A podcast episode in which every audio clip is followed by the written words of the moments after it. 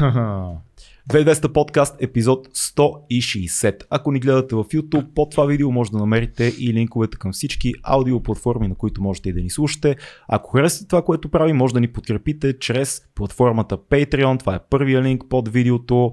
Така, вие много, много, много ще ни помогнете и ще станете част от едно общество на едни хора, които ни подкрепят, споделят си готина информация, гледат епизодите на живо, съсипват се да пишат въпроси към гостите предварително, като днес колега и изобщо много готини неща, така че Виж, има при... начин. А ако не харесва това, което правим, също може да ни подкрепите в Patreon, защото така, ако не сте доволни от въпросите, които задаваме, просто вие може да зададете въпроси на госта може и ние само да сме ваши проксита и да задаваме въпросите от ваше име. Да. Така че влизате в Patreon, може да зададете след това гости на, на въпроси на гости, както адски много въпроси имаше днес, между другото. Има, има. И също е много важно да кажем, че други важни хора за този подкаст са нашите приятели от SMS Bump, защото те вече много време почти година ще стане, както подкрепят този подкаст. А ние това, което даваме в замяна е, че казваме пичове, SMS Bump имат отворени работни места постоянно, 24-7 има някакви отворени работни места, търсят се много готини хора, за да работят в супер свежия и як екип на SMS Bump. А, а така че ако сте в сферата на IT или пък са ви интересни тия неща, просто погледнете какви позиции има отворени. Има един линк долу, цъкате, виждате какво е в момента отворено и отиват на интервюта, взимат ви на работа и после, после ни черпите. Какво правите? Черпите да. тези симпатични момчета, които са ви открехнали за вратката. Днешният ни гост е едно от най-разпознаваемите телевизионни лица в България от новото време, може да кажем. А, изключително свеж, водещ, а, бивш танцор, а, MC също, много, много... Бивш барман. Бивш барман. Да. Абе, легендарният Дел ни е на гости, много се кефиме, защото искам отдавна да поговорим с него. А, всички знаете каква готина енергия пръска Дело и каква позитивна аура има този човек, не случайно е толкова време на екран. Ние имаме много въпроси към него, като например това как да поддържаш вечна младост. как да запазиш Бенджамин, Бенджамин Бътън стайл. той ни е доста телевизионен батко, така че ни е много интересно да поговорим с него и ще е голяма чест за нас. Точно така, няма какво да добавя повече, така че предлагам направо да направо започнем епизода. 2200 подкаст Дел. Зеле, зеле. Между другото сме на живо за нашите патреони точно сега в този вече, момент. Вече сме на живо. И с нас е а, един човек, за който значи, да, да почнем така. Има двама души в света, за които се носи легенда, митология, че са открили ключа към вечната младост. Единият е Фарел Уилямс, другия е нашия гост а, един човек, с който сме израснали буквално и сме се виждали, много рядко сме се засичали, обаче аз имам чувство, че го познавам, просто защото не знам, защото излучването му е такова. Дел, много ти благодарим, че си с нас. Благодаря, момчета, и за мен е истинско удоволствие, че ми обръщате внимание. Аз знаеш къде го срещнах за първ път? Не са, аз съм се на някой Дел. Пътека, най-вероятно. Бях в uh, Драгоман на, на състезание и той ми показа къде е финала.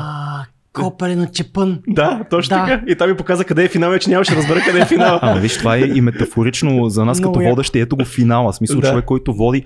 Колко години си на, на екран вече? 20. 20, близо, може би малко над 20. Това е изумително. Да, това е с паузи. Майка, това е с паузи. Все пак не съм бил постоянно на екран. Имаше моменти по една-две години, в които си седях вкъщи на дивана да. и се чудех какво се е случило точно.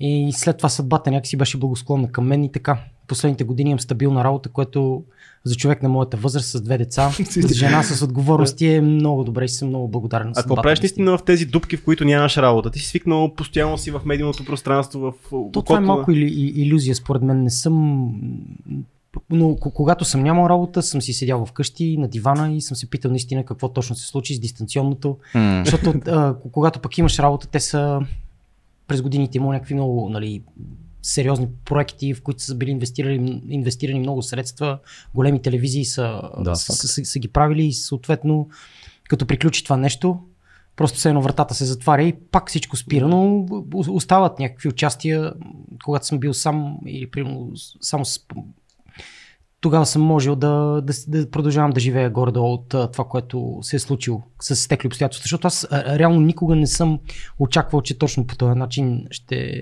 ще се случи това с телевизията и с. Много е странно, защото ти си, така по моя преценка, може би последният човек, един от последните хора, последното поколение, което стана национално известна лично, нали, от хората, които всички говорят на, на, на малко име. Като кажеш дело, има един дел. Нали, някакси така се получава. Но вие бяхте последното поколение хора, които телевизията а, направи национално известни. След това някакси интернет като навлезе, се появиха да, много хора. Всички положения сферите на влияние си се промениха и, и да. според мен към добро.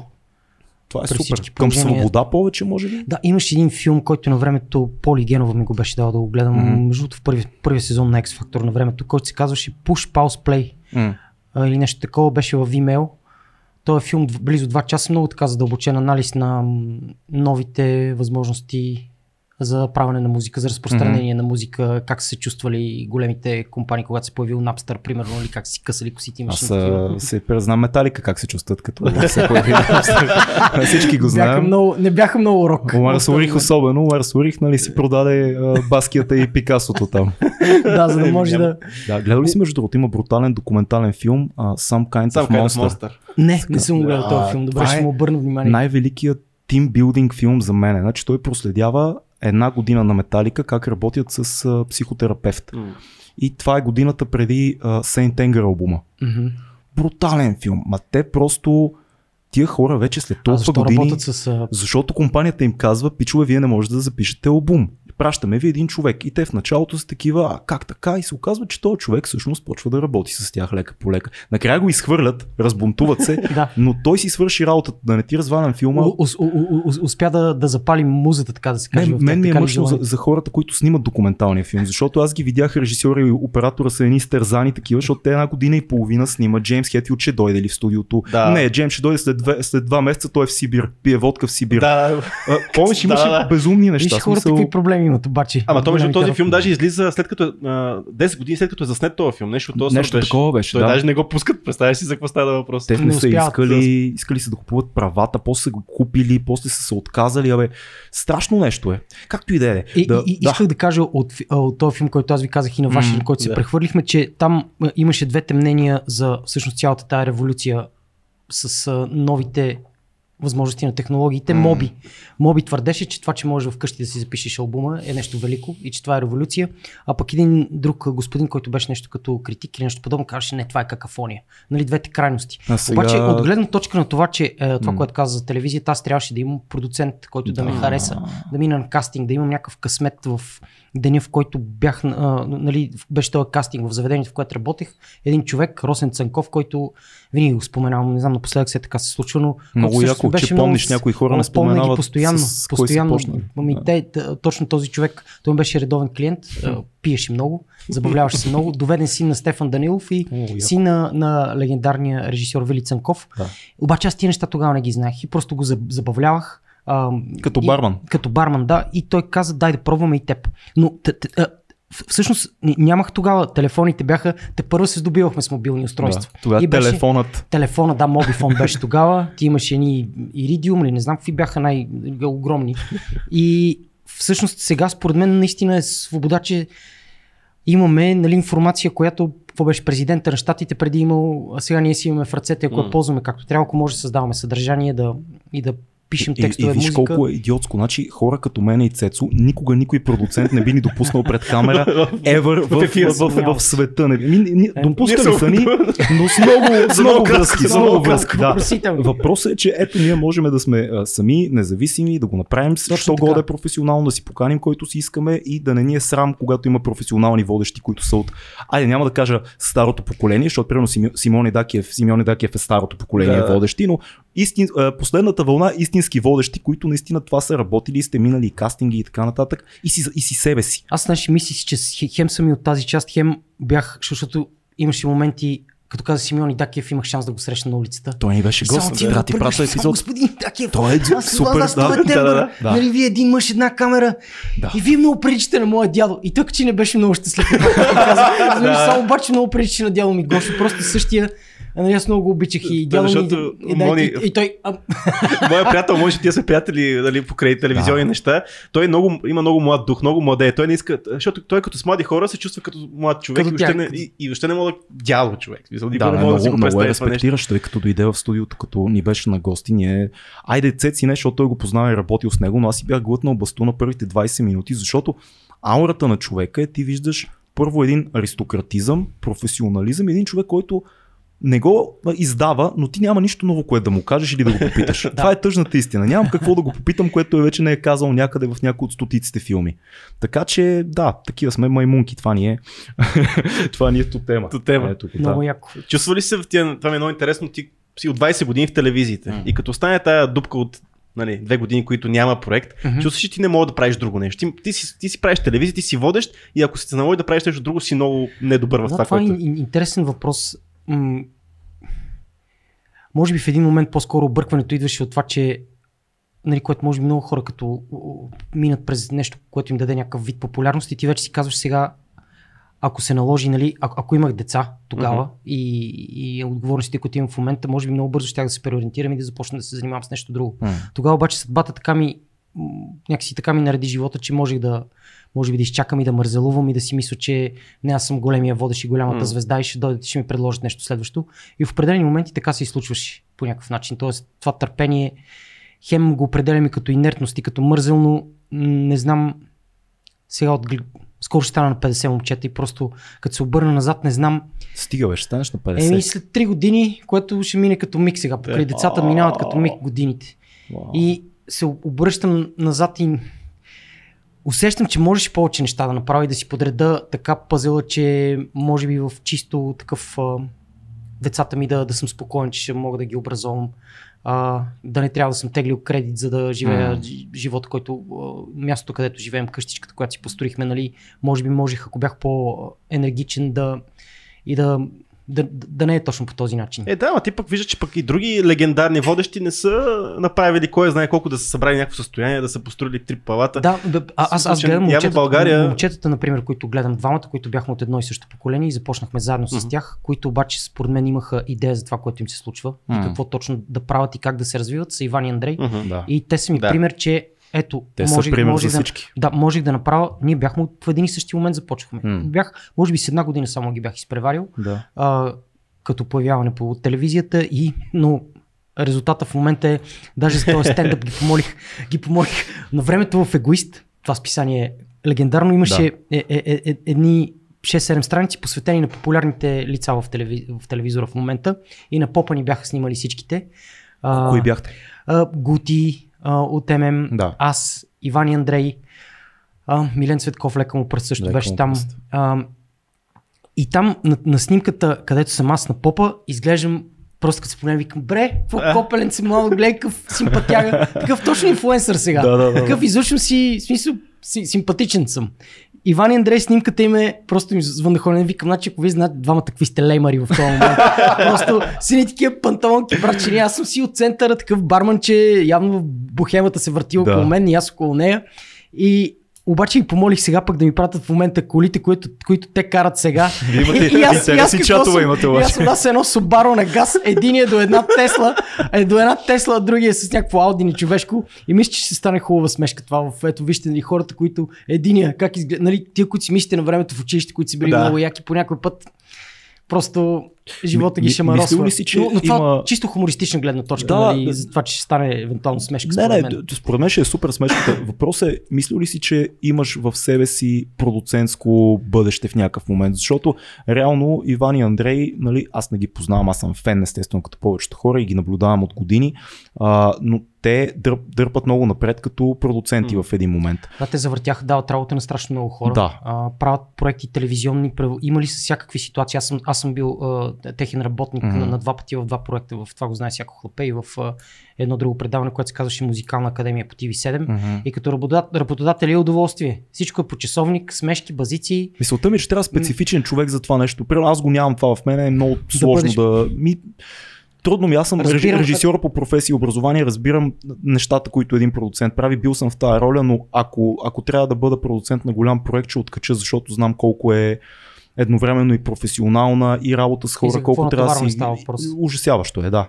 Мисля си, че го имаш това в себе си? Имал съм, може би, знаеш ли, някакъв такъв житейски опит, който беше смесен до някъде с лични отношения mm-hmm. и по-скоро бях продуцент на, на музикален изпълнител. Да. Това може да се каже, но, но не, не мога да се определя съвсем конкретно. Имал съм някакви стъпки, идеи, които съм си мислил, ходил съм, писал съм мотивационни писма за търсене на пари, успял съм в тая посока.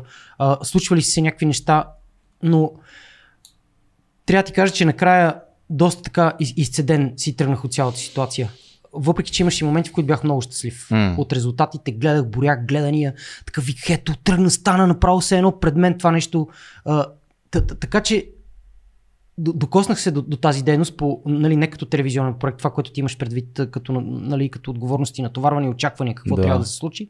По-скоро беше лично такъв, лични отношения смесени с професионални и си беше тежко. Беше Да. си тежко. Мисля, че дори до някъде и беше грешка в един момент, защото едното започна да наделява на другото. Само, защото в, в един момент, все едно с моите концепции идеи за какво трябва да се случи с един човек, започнаха да се сблъскват с неговите идеи. Който също е творец. да, реално. който също е творец, Да. защо аз смятам, че това, което аз смятам, че той трябва да направи, ще го направи щастлив в крайна Да. сметка. Това може да са били моите идеи. Е, тия етични, етичния кодекс на цялото нещо с продуценството е много тънък момент и винаги се възхищавам, като видя хора, които го правят, успяват да имат отношения с хората, с които работят на голям проект за дълго време, защото повечето, са няма какво да се лъжим, много продуценти, ти вероятно и повече от мен си виждал пълни задници. Мисля, има хора, които не, не зачитат човешки отношения.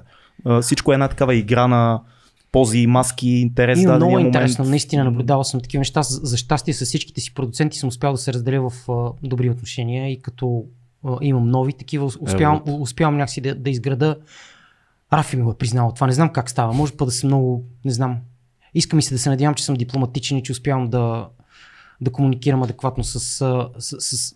Иначе в определени моменти пък и много съм си плащал просто. Чисто М. с течение на години. А, с първоначалните ми продуценти, с Нико, а, Топарев, с а, Димитър Митовски, Димитър Гочев и Росен Цанков, тези четирима души. Всъщност имахме много дълги отношения. Дори след като се разделих, аз останах с Нико и продължих, нали, идеята ми тогава като артист беше и като водещ, а трябва да ми направи, да ми намери предаване. А той човек си има не- негови идеи, как той да си се развива. Той си тръгна по някаква негова пътека, защо трябва да се занимава с мен. И дълги години всъщност продължих да работя, да си давам процент от участията, без да имам а, предаване. И мисля, че по някакъв начин си, си платих Останал си лоялен. да, но, но, но и те са направили за мен едно-две движения в моето развитие, които са абсолютно насочили живота ми в друга посока. Нико, Да. точно с две движения, в а, две критични ситуации за мен, направи така, че да седим тук и да водим този разговор в момента. Така че старая се подобни Това е действия на толкова- хора да не ги забравяме. Толкова не българско. Повечето хора, от... не знам дали е народопсихология някаква, но някакси много хора си мислиме и най-вероятно и аз съм го правил за минали отношения, като се събере горчилка и като разказваш примерно 2-3-5 години по-късно или повече. И едно такова, ай, тогава те ме предсака. И запомняш гадното, Да, запомняш гадния наистина. финал, а това какво са ти дали в началото някакви хора, които са те бутнали, някакси се едно изчезва, не се е случило. И много Да, то е хора било го признават. процес. Според мен и двете страни са израствали по някакъв начин и са се развивали през това време. Наистина, ако задълбаеш според мен в това, но той е като гледна точка за, за, за живота. Това може много да те направи нещастен, ако копаеш в само, Само в такива ситуации. Да. Да. Скоро гледах между, между един от вашите подкасти попаднах на такава 20 минутка мотивационна. Джордан Питърсън имаше включване Мгм. и други такива големи ам, умове на нашето съвремие, които казваха, че трябва да научим децата си да могат да говорят, да използват думите, М. защото в момента, в който примерно ти си добър обощар М. и ти можеш да комуникираш, веднага ставаш 10 обиколки пред всички останали обощари с начина по който Да. и, и, и, и това, което каза за негативните мисли, в които да закуп... Не, вика, възпитайте децата си не такова чисто, нали, и, и, инфантилно, да мислим позитивно. М. Просто да ползват думи и, и, и да се насочват в посока на браво, можеш, ще стане. Сега трябва да ви призная, че майка ми, на мен много я обичам и тя все пак е направила едно-две неща, които са ми насочили живота това да водим този разговор тук. Но майка ми, милата ми майка, като, като бях по-малък, едно от основните неща, които помня, че ми казваше Фил, беше, че съм тъп.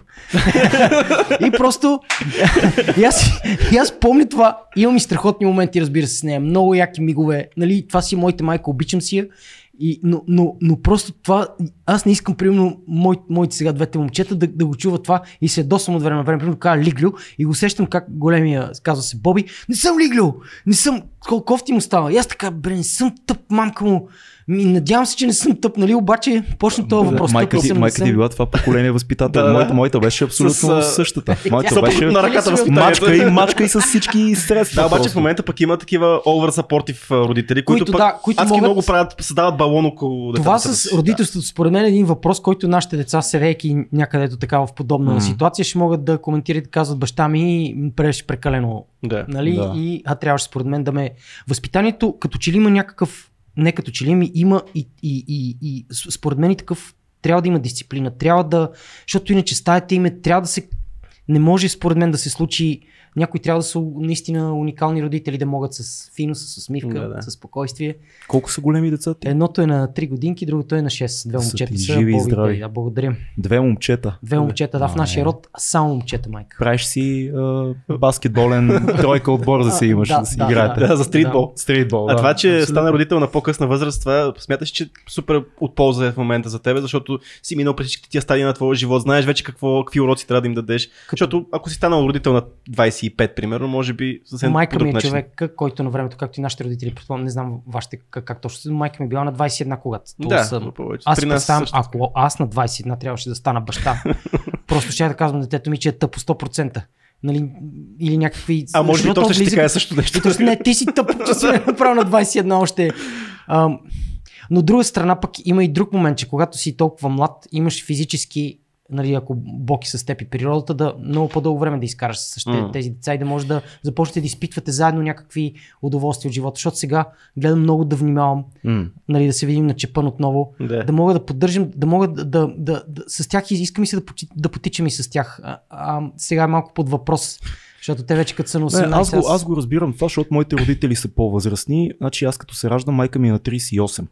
Реално. И Да. Това е, обяснява а, нервната и система към, към мен и всичко, което препатих. А само това. благодаря ти, Само обичам това те. обяснява. Да, но Според мен и, те и, и баща ми... обяснява и начинът ти на изразяване и Еми, излъчването ти. Не, не знам, но а, някакси това ми даде много. Смисъл, примерно, баща ми беше много по-спокоен и търпелив.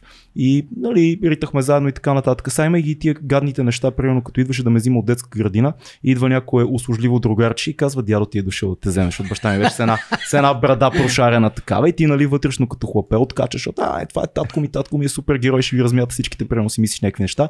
Но от друга страна, спокойствието в него беше много, много яко, което сега, примерно, един по-млад баща може Няма как да го даде. Еми, той е до човек, но примерно аз, аз съм на 35, а, не съм изобщо спокоен, копале. В смисъл, усещам се за битовизми, да Аз мисля, че в момента точно е хубаво. Добро сега, време, нали? Да, да. Но виж, никой не може да каже на децата на Дело, че Дело ти е дошъл да, да вземе. чакай Дело е бати машината. Не, не, благодаря ви за тия думи за Фарел, това да. Ама той, той мисля, че, а, мисля, че предстои сега да стане на 50 някъде с нощи. Да, Бори, бе. Е, аз и Фарел, Си брат, че дай, сега ще му звънна после, само като приключим, ще му кажа. Може заедно да направите те- юбилея да Ако си. искате, ще го доведа, също разбрали сме се. ти, ти си наясно с митологията, която се носи около твоя ген За най-вероятно. Фарел, да. В Смисъл, не, не, има, има хора, деца такива, дело не се променя. Да призная, като го обръщах на майтап, нали, сега сме в подкаст, може да си говорим Да, всичко. си нали, искаш, да. Дори, че Мирела, нашата пиарка от тотото ще го гледа. Но преди отговарях, значи А, благодарение е, на пуснете едно тото хора, 2200. Абсолютно, да, моля ти се. Днес от тираж идвам тук, 11 милиона гони джакпота, това просто damn it. 44 петиции имаше днес. Представям си 44 души вкъщи как седяли само, ах так, това пак не ми изтеглиш. Обаче това Четири предполага, че петиците тя е много, много висока Ами ако са момента. 44, не знам всъщност колко са. Ако бяха две, То на се този джакпот щяха разделя- да са... Да, мисля, Да. че да. Странно ли, да. странно ли да водиш тотото? Защото това по принцип в а, белите държави, ще да кажа, в западните държави е голяма чест. Не са случайни хората, които водят там национални тотализатори и така нататък. А, ти си много разпознаваемо лице, но ти дойде от съвсем а, друг тип водене. От музикалната култура, от стрит културата и някакси в един момент аз си спомням първите епизоди още преди няколко години, като започна и с костюми си, а, Дел, нали? И там една мацка, където води с тебе. Мисля, че е певица, как се Марина казва? Кискинова. Марина, да, тя, Да. тя пее, нали? Тя така? пее, да. А, и си казах, а, виж колко интересно. И ти пак си го правиш по твоя начин, но е друго е. Трябва да държа там ниво при всички Е, положения. да, да, За- естествено. това и то е стендъп. Но и, имаше е, в Twitter Ганда тази страничка едно такова твит, че расте поколение, за което дела е чичката от тотото. което много ми скефи и си го ползвам между другото. А, ами така се случи. Те са много малки, те не ни гледат. Ние като пуснахме, че ни гостуваш в Patreon групата ни, ево за всички Patreon и нашите хора, които ни поддържат реално, Респект, да. а, ние пуснахме просто твоя снимка и казахме няма нужда от представяне, гледайте ни на живо в четвъртък в 8 часа и реакциите бяха за, за минути, десетки, десетки реакции, въпроси, Нали, поздрави. го. Разкарайте го, ако обичате. Стига толкова. Не, после ще видиш, ще стигнем до въпросите. Има един час само с въпроси от тях. Не, не, ужас. А снимката, която ти взехме е от гостуване при Венета Райкова Копале. Това не знам О, кога е. това е една... Не се харесвам там. Малко си Извинявай. пълничък. Извинявай. Малко си пълничък там. За- затворена група е. Моля ти се. А, да. Аз между другото, като а, видях дело да води Тодото, и си казах, а, Тодото са тръгнали в някаква посока, да искат да го раздвижат малко и то така и се получи. Да. Мал... Въпросът е, че та, там като започвах, нали, и, и, аз от а, мястото, откъдето идва музика и нали, Ти идваш от, си от, от AVMC. От IVMC, Аз знам да. много добре откъде идваш. Да, да, да, Шараут за беше- Теслата, между другото. Респект. Между другото, скоро ще излезе музика от крайните квартали. Мисля, че предстои тр- трейлър другата седмица, ако не се лъже премиера в София Лайф Клуб. Супер. Стискам палци. Знам, че много дълго време се борят двамата с Пешо да го финализират този проект и мисля, че ще е интересно. Теслата е fucking legend. Бях, видяхме се за първи път съвсем наблизко тук в а, коридорите на младежки дом Лиляна Димитрова. Аз тогава, момчета, бях с моят боен другар от детството Ангел Шишиджиев в една агенция за манекени, GAG се казваше. И ходехме там, плащахме си по 40 лева, за да ни учат как да ходим по, Еми, по, по подиуми. И ние ходихме и аз както бях в, това беше в Лиана Димитрова се случваше, както се движих по и, и, и долу от прозорчето видях Васко, седи там пред друга зала и беше облечен с една жълта такава шапка с електриково-зелени такива тъмни очила, с една риза. Това 30 години назад се връща.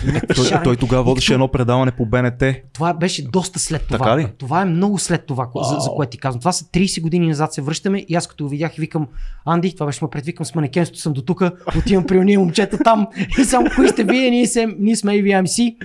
И аз викам Ама много бяха ли моля... такива? Да, бяха точно. Да, да, да, сме да, да. AVMC, Да. брат му беше там Емо, а, Нели имаше една дама, а, Джони беше другата танцорка.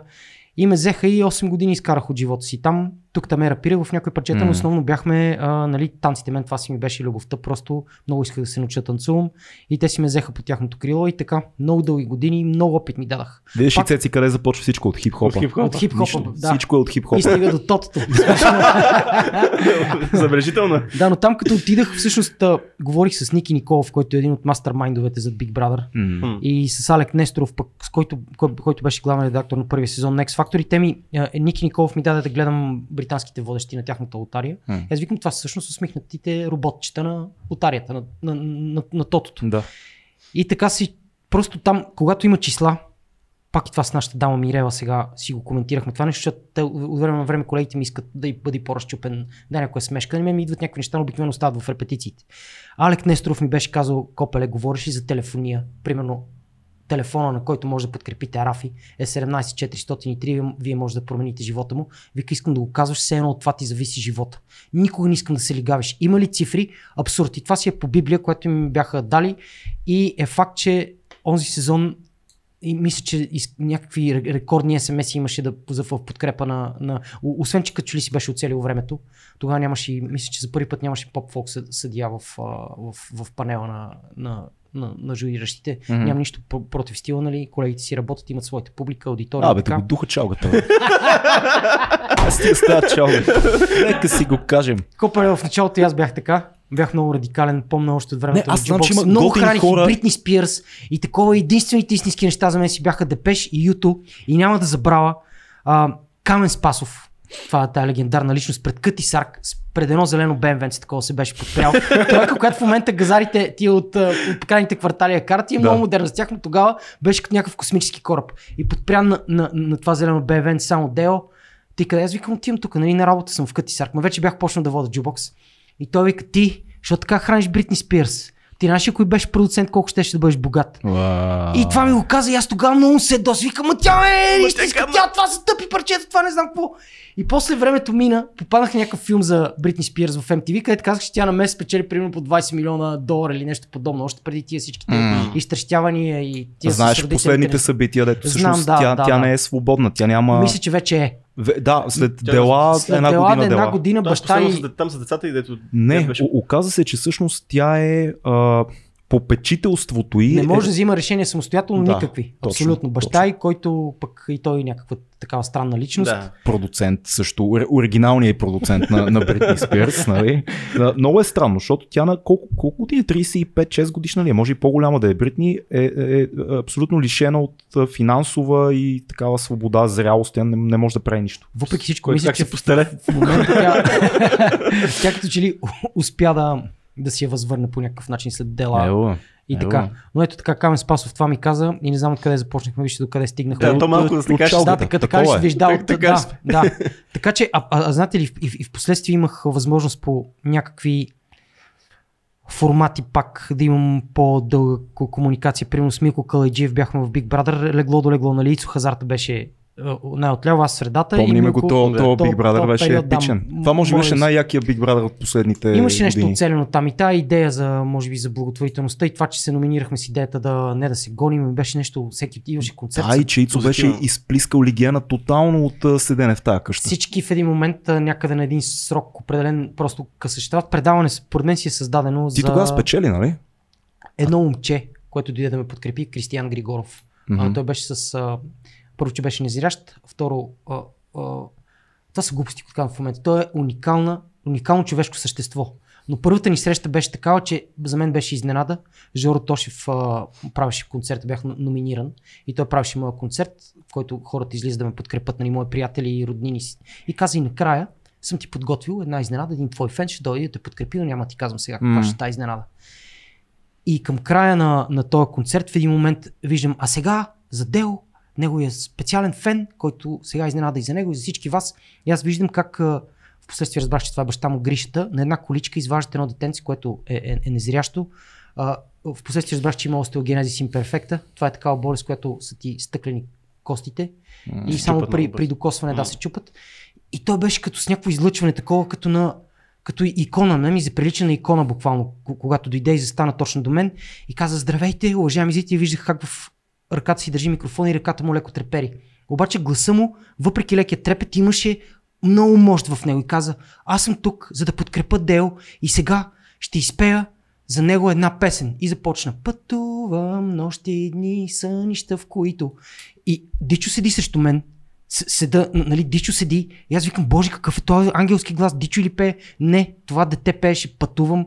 И, и, и и, е, и, и нали, той пътува, къде може да пътува той? Той път, пътуваше навсякъде, едно цялата вселена беше уж не я вижда, а пък и почна, и като започна един рев, ви казвам, направо това беше такова, а, а, а, такъв катарзис. Аз рева, Дичо реве, до мен млечният ми брат беше и той реве, човека на крана реве, обръщам се към публиката, всички реват и оттам нататък просто като стана това нещо и заради това момче всъщност стигнах до финанс по повече нямаше какво, какво да правя там. В смисъл, тая явно реакция по някакъв начин е накарала хората да повярват, че съм някакъв човек, но според мен всеки застанал там на мое място, ако преживее подобна емоция, ще, ще да реагира по точно този начин. Знаеш, това със сигурност е повлияло, но според мен това, което беше много а, силно тогава, защото аз го гледах този сезон, твърде много хора, които харесвам, бяха вътре. А, но ти, това, което беше вътре, не се различаваше по никакъв начин от това, което дори хората, които не те познават, си мислят, че ти си. И се оказа, че ти каквото и да водиш през годините, този човек, дето го виждаме на камера, дори и с AutoQ и с всичките анонси и така нататък, той си е то човек. Някакси не се появи изведнъж някакъв друг човек. И, и това. То може би ти кажа до някъде това тия думи, които казваш в момента, до някъде това ме спаси да, да оцелея в, в, в, тази среда, защото ако бях си измислил някакъв образ, просто в началото аз нямаше как да, да дам нещо друго, освен това, което съм. И опита, mm. който имах в AVMC, нали, излизането на сцена. Да. Васко там веднъж ми беше пускал да, да говоря някакви неща и те пак бяха в този ключ. Mm. Но там много неща си, си такъв, вече си бях създал и може би, как, както казваш, не трябваше много да се налага да измислям някакъв образ. Просто но в Jukebox, да ти кажа това, което ми помогна да създаде това усещане за мен, беше всъщност това, че Виктор Чучков, режисьора на предаването, ме оставаше след като си каже анонсите, тогава нямаше аутокил.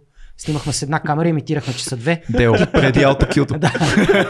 Тичера заставаше първо от ляво, след това от дясно, имитирахме, че снимаме с две камери. Ама виж на... какви хора, Чучков, голям кинорежисьор, тичера, ти си работил тичера, с... Тичера беше, да. Хора, деца животни, реално. Помня. Цвети да. Христова ме гримираше, Сашо Жеков и Ники Кънчев бяха сценаристи на предаването, а Венци и Митака бяха осветители. Това бяха това беше екипа, просто хората, които си ме създадаха. Да. И всъщност Виктор остави, след като си кажа думичките, написаните, които бях нали, научил, да си имаме на финала някаква моя си реакция. Нещо да си каже или нещо да пръдна или нещо такова, или тичера да се обади зад камерата, арбе го пак, нали, давай, що си забрави репите. Тичера си беше персонаж, между другото, вие си имахте диалог. Това беше откраднато пък от Рей Кокс от Most Wanted, да. който тогава е Evening Ray. Боб, не Боб беше неговия право, Evening Боб. Да. А, много се влиях от Рей Кокс тогава. Most Wanted беше наистина беше жестоко. Ама... Помните си как се набиваше в камерата този вълш, не знам дали го помните, дали сте... за мен... Влизаше вътре направо, Влизаше да. вътре и след едно живо, жив някакъв концерт него в Берлин, някакви хора отзад на публиката го свиркаха и той след това приключи с това. беше стигнал до някакво ниво на популярност, в което явно, явно беше натрупал, защото нали, с човек трупа и съответно и, и хейт в определени моменти и то не го м- стана му тъп. Може би трябваше да продължи. Сега го следа. Възрастен е. М. Наскоро е преживял някакъв здравословен проблем, но е оцелял. Слава богу и си има някакви неща, движи си. Какво беше за тебе да станеш толкова популярен изведнъж?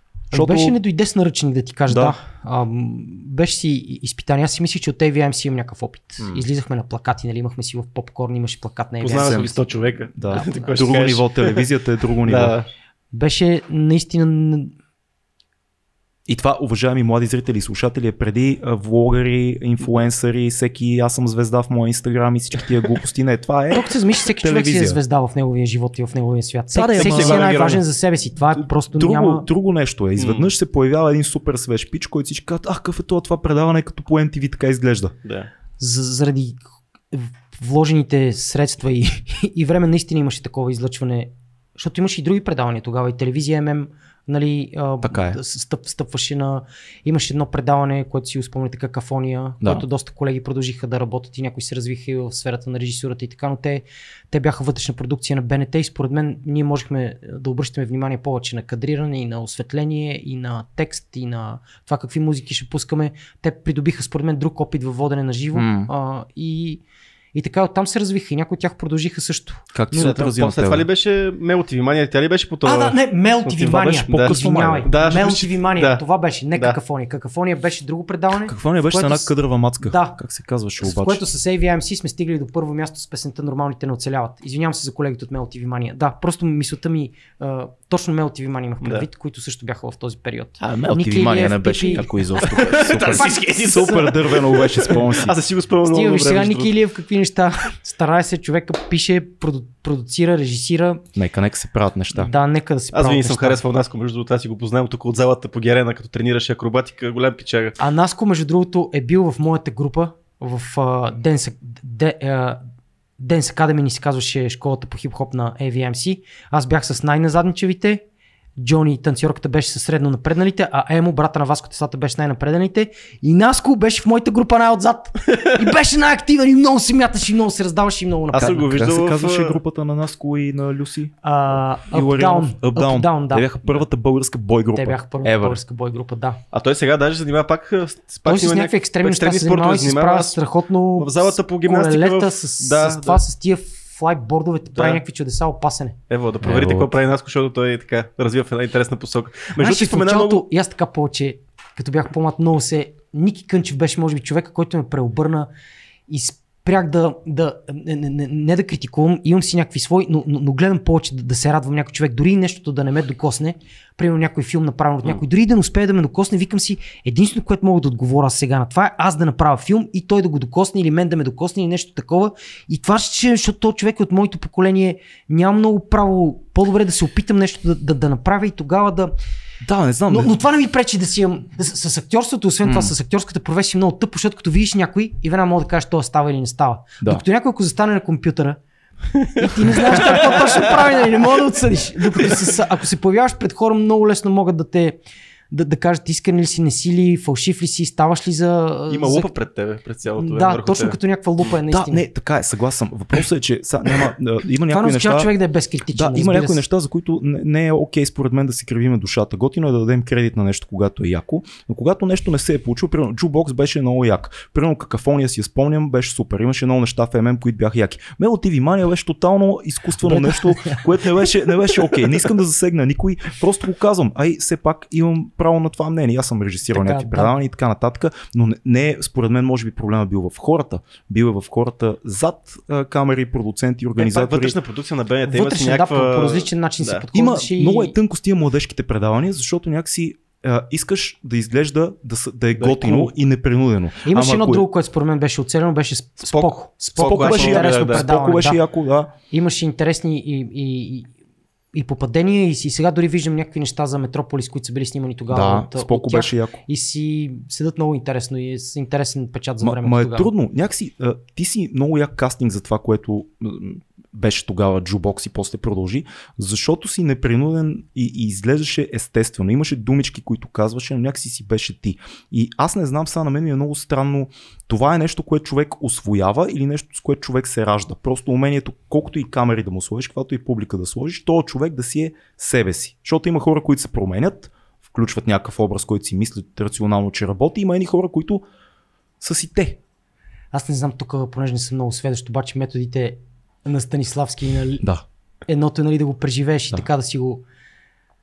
И да усещаш по някакъв начин нещата. Тук сега колегите, които знаят, сигурно ще кажат толкова глупости говори, брат, че не бе, ти... Но, сега ще обясни. Да, ние, по, ние сме завършили да, надпис, да, даваме ти свобода. Твърди се, че сме учили ние сме, на Ние сме гейткипъри. Да. Добре, има ли разлика между методите на Ли Страсбърг и на Станиславски? Има разлика. Има разлика. Но, но, но брехте още по. така, той е още да не отиваме там. Едното е да преживееш, а другото е да го Тоест, ако Киану Ривз тренира Едното е от собствения спортове, опит, от собствения... другото е другото да, влезеш. е да го изиграш, че си голям каратист, да, така да, ли? Да. Да, значи аз съм по-скоро тогава да мине през тебе това нещо, да успееш да... Може би защото съм нямал опит и просто не съм минал през някаква школовка и не съм знал как да се измъкне и трябва просто да се гърчи и да... А то не е да, нужно, да, ти не си актьор в тях. Да. Да.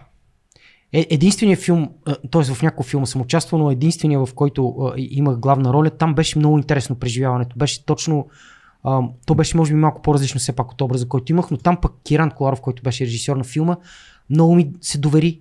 Каза, ти си моето момче и работеше с мен, той беше до мен през цялото време и аз всъщност имам чувство, че се превърнахме в едно. Uh-huh. Uh, знам, че той с Явор Милушев, когато е правил филм за Яворов, Явор Милушев е свалил килограми, може би един от български, първите български актьори, които са uh-huh. правили неща, които Робърт Даниро нали, прави и абсолютно е влезъл в ролята на, на, на, на Яворов. Киран тогава. Коларов е много голям режисьор. Между другото, бунта на Ел го гледах преди около месец по БНТ. Да, те скоро го въртат го от време на време. Филма много. е, е абсолютно а, железен, изобщо не е морално устарял или каквото и да е. А, и е много интересно, защото ти някакси си успял да си много обран там. И много, много чисто играеш, и много готино ви се получава и с Дичо, и с всички други актьори. Между другото, ако някой иска да види а, а, Захари Бахаров а, преди да стане мега звездата на българското кино, там е сравнително нормален все още човек. Пряко ме Маркуче там. Маркуча, да. Филма е жесток и, и, и е много, много Той интересно, че е в епоха. Отверка, бе, И е в епоха, епоха е соц и, и е направено автентично. И е направено Има някои моменти, готино. има едно Ауди. Едно Има розово да. Ауди. А, в един е, момент, но, но Само това, е само вие си го това е готино като такива, като как се казваха тия като има, примерно, ръката в матрицата, ето седи отзад. Ага. А, флопове, не, бл- блъпове, не. Абе, такива. Да, бе, да, сещат се, хората се сещат. да. А, как си обясняваш, че ето ние си говорим тук за толкова имена, имена споменахме, легендарни водещи от поколението, което... Защо сега не се раждат последните 10 години едни водещи, които ще останат в историята на, на българската Ами аз телевизия? според мен те вече са такива, може би инфлуенсъри, може би те ще останат в историята. Мгм. Предполагам, че Кой, тези например? момчета, аз се кефа на, сега ще изпусна някой, но има Павел Колев и Ицака, Мгм. според мен се стараят много. Абсолютно да. А, има едно момче Чефо, Да, който той си не гостува два пъти, не да, гостува. Чеф- Той, е- той павката не е гостувал, И павката не Чефо, гостува, да. Павката, да, те според мен от това, а, мисля, че ам, те са много качествени, между другото. Да. Мисля, че Тото и Лъчо също се борят Мгм. и Тото с... Ам, то, той успява, според мен, хем да вкара и интелектуално е, в, в, в неговия подкаст и да успее и да, Мгм. да, да покрие и такава амплитуда, като става И по, по-широка аудитория да, да, точно така, и, да, и по-широка аудитория. Мисля, че, пък че да те покани хора, които са му интересни. Точно. И, и, и, и, и те успяват и да капитализират, според мен, тези, тези неща и да ги превърнат в... И може би те пък ще, ще, ще останат за следващото Новите, поколение. Кой искаш да знае? кажеш, аз- новите легенди са тези инфлуенсърите. Оттам, да, според мен интернет при всички положения не знам дали ще убие телевизията тотално, защото все пак радиото е останало след като Да. се е появила Факт, телевизията, но Да. тя може би ще продължи да функционира. Не, не знам, дори ако говорим за, за пари, може би Павел, Павел това мисля, че веднъж го беше казвал, че всъщност парите за реклама в Штатите към 60% вече клонат основно в интернет. Да. И това, което правите малко вие в момента, отколкото в телевизиите започват да дават. Може би поколенията, като се сменят, по-възрастните хора, като си отидем. Може би ще е яко обаче да седиш и да си гледаш. Не знам, аз вкъщи си гледам, гледам си националните ни телевизии, гледам И аз гледам. канали. И ме плюят много приятели, защото от време на време пускам статуси във Facebook и някакви хора пишат, защо гледаш телевизия? Е, Как да не гледам? Има някакви супер интересни неща. Понякога гледам чисто за кринджа, понякога има неща по БНТ, дето просто няма къде да ги видиш копале. Да, БНТ има много интересна програма. Жестоки е, предаванията Е, са много яки. Има филми от време на време, които няма къде да ги видиш в момента. Копер аз дори бързди. Е, Кефа се набразди, е, просто съм израснал, просто модернизираха го модернизираха го, да, Да, там става. сега с Как, камерата. как, това. беше, как беше? Те имат един слоган. имате ни слоган много як Е, класиката. е. Evergreen, Evergreen, да. Evergreen на българската телевизия. Абсолютно. Evergreen на български. Ех, Ама Evergreen, защото е бразди Имаше да, да, нещо- защото те сега много се родиха, много гледаме телевизия, сега те си поставят обаче Evergreen. Много се яки ходи той един е чичото с една С- голяма камера. Да, стария т- телевизионер. Никога не снима с нея, но е носи. има в БНТ ни такива много яки телевизионери с, с, Има. с, С селечетата. с, с, селечетата, С с, лека. това, Да. с брадите, с Да. цигарите отпред пред телевизията, нали, и с мастиката евентуално в 12 Това е класическото, а, така, класическия образ на оператора. Оператора БНТ оператор да. е лека, цигарата и е кисел, защото е да го снимаме вече, моето момиче, Между репортерката е другото, лека. следващите поколения след тях започват да ги наподобяват. Работя в тотото с... Имам си Алекси, Алекси, Чефо, ам, а, Жоро Господа. Жоро Господа е бати силния Жоро прякор. Господа е да. И е оператор. И, и оператор, и, и Дай. Боже всеки му. И те виждаш как и, и, и те вече отиват в... а, Аз, в... аз, аз скоро имах честа да се запозная с част от този твой екип на Тотото, между другото, по едно друго предаване, наистина Да. са легенди там, наистина Има, са има култови. много готини. Обаче съгласете се с мен, че след 10 години няма да помним някои от водещите, които в момента са в ефир. Не. Нали, кой в момента изпъква така най-ярко, ако не от старите, нали? От новото поколение мисля, че Николао се справя, м- понесе това, това бреме, защото беше ми интересно да го наблюдавам как ще, М. му, как ще му дойде това и, и, и изведнъж това нещо. На него обаче според мен след някакви М. вътрешни борби, качване на килограми и сваляне на килограми, мисля, че, мисля, че в момента мен ми е приятно да, да го гледам. Като стендъп комик ме кефи много повече, М. отколкото. Може би, Много е, да, ако, ако не го бях гледал като стендъп комик, Щеше да ти е щях да съм окей напълно Значи, с предаването. път има нещо много интересно, но- как на, на живо едно нещо е смешно, а по телевизора, ако го видиш, не е. И, и, и Факт. по, по някакъв път повече, повече неща на живо, като че ли са по-смешни, а не знам как е, е, едновременно как, какво точно, как става тая комбинация между двете. Хем, хем на живо да е смешно, хем докато снимат пак, Да. пак да, да, носи същата някакси енергия. оковите, според мен е на... Много тежко звучи оковите на ефира, но оковите на едно предаване, което те вкарва по някакъв начин в, в един образ, което е всяка вечер, което е с а, сценарий. Не е свободата, която има един стендъп комик. Има хора, които са, примерно, а, Джимми Кемъл го направи този преход много леко, но той е киноактьор и така нататък. Докато при Николаус виждам две. За мен силата Вие ще му е стендъпа. Не, не, не е лошо а, предаването по никакъв начин, Не, но виждам, че има един човек, човек, който може. има един човек, който вътре разкъса всичко. Да, Всеки момент според не може да го направи. Така бе и на мен, защото ти, ти си там така и няма да. Е, с това и аз този стендъп.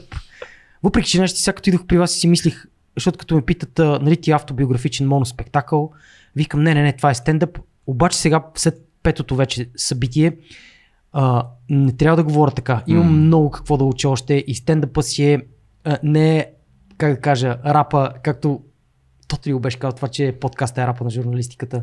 Все едно, че... Тото. Иска ти видя реакцията. Мамен. Защо? Момент. Защо? Добре. Не е А, така. Да. Но, че и в стендъпа въобще не е...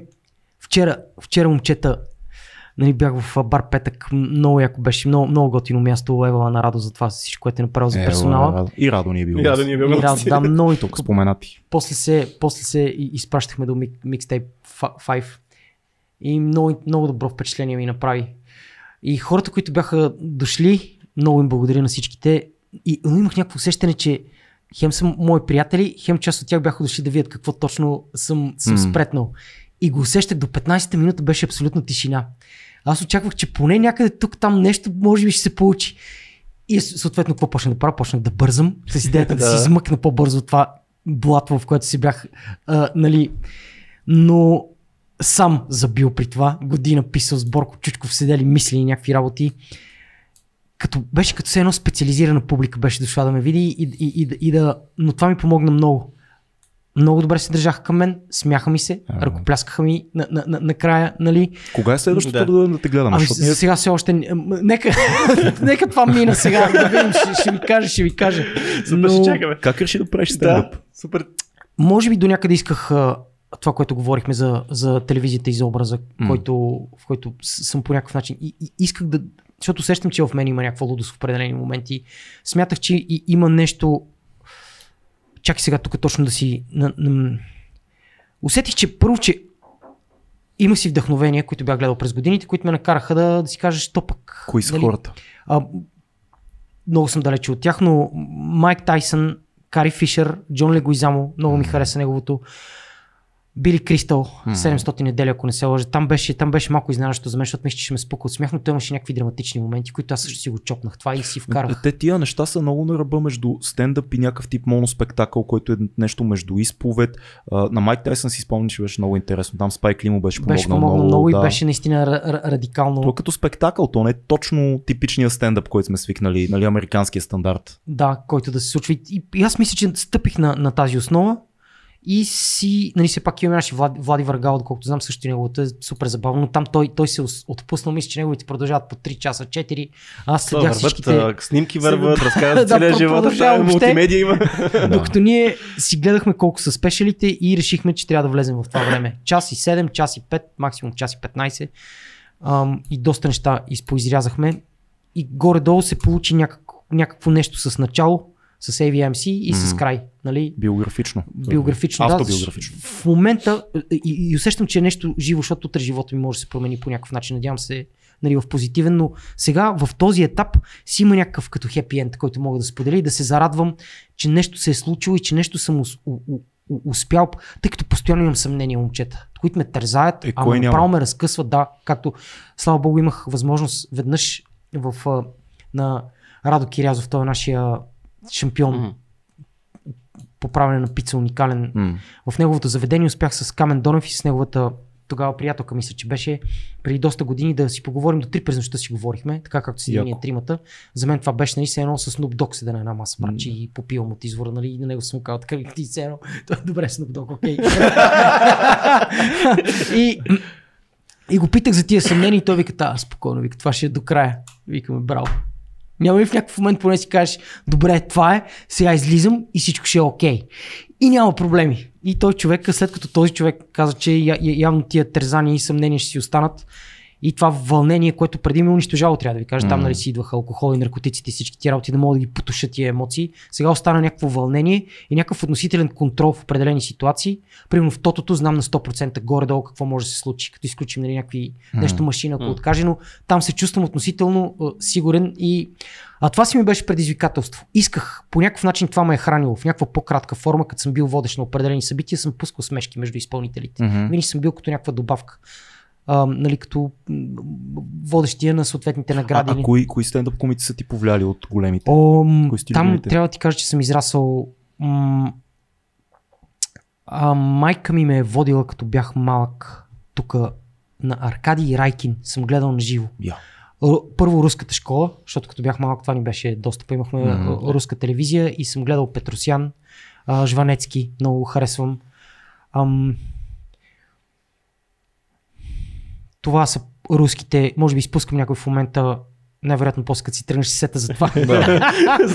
за това пише, да. И после от ам, американската школа малко по-така ми дойде, тъй като при руснаците има така по като че ли класа, държат някакво ниво, mm. може би заради строя, в който са израснали, там нямаше много фак и такива думи. Да. След това обаче много, много обичам и харесвам Дейв, Дейв Шапел. Mm. Много ме кефи Крис Рок също много ми харесва. Какво мислиш за легендарния шамар? Легендар. Вече, вече стана легендарен. Стана, вече стана, стана легендарен. Да. Последното нещо, което гледах по, по тази тема беше едно, което беше натрупало 11 милиона гледания, такъв а, анализатор на Uh, да, гледах го и аз, да. Беше много яко. Да. Това според мен беше най-интересното нещо от всичките Факт. неща, като анализи за, за това фейк ли е. Не, вика в момента аз няма да давам морална оценка. Mm. Ще ви кажа според това, което виждам като поведение на всеки един от участниците в след като си огледал, нали, да. много интересно. Всичките анализира. От до. Mm. От Джейда Пинкет Смит до Уил Смит, до самия Крис Рок какво прави. А, нали, а ти какво мислиш? Уж се подготвя. Защото не е като да не си бил на една и две сцени. Да, и са ме и обиждали. Ама не са те... От публиката, да. да са ми подвиквали всякакви неща. Хеклърс.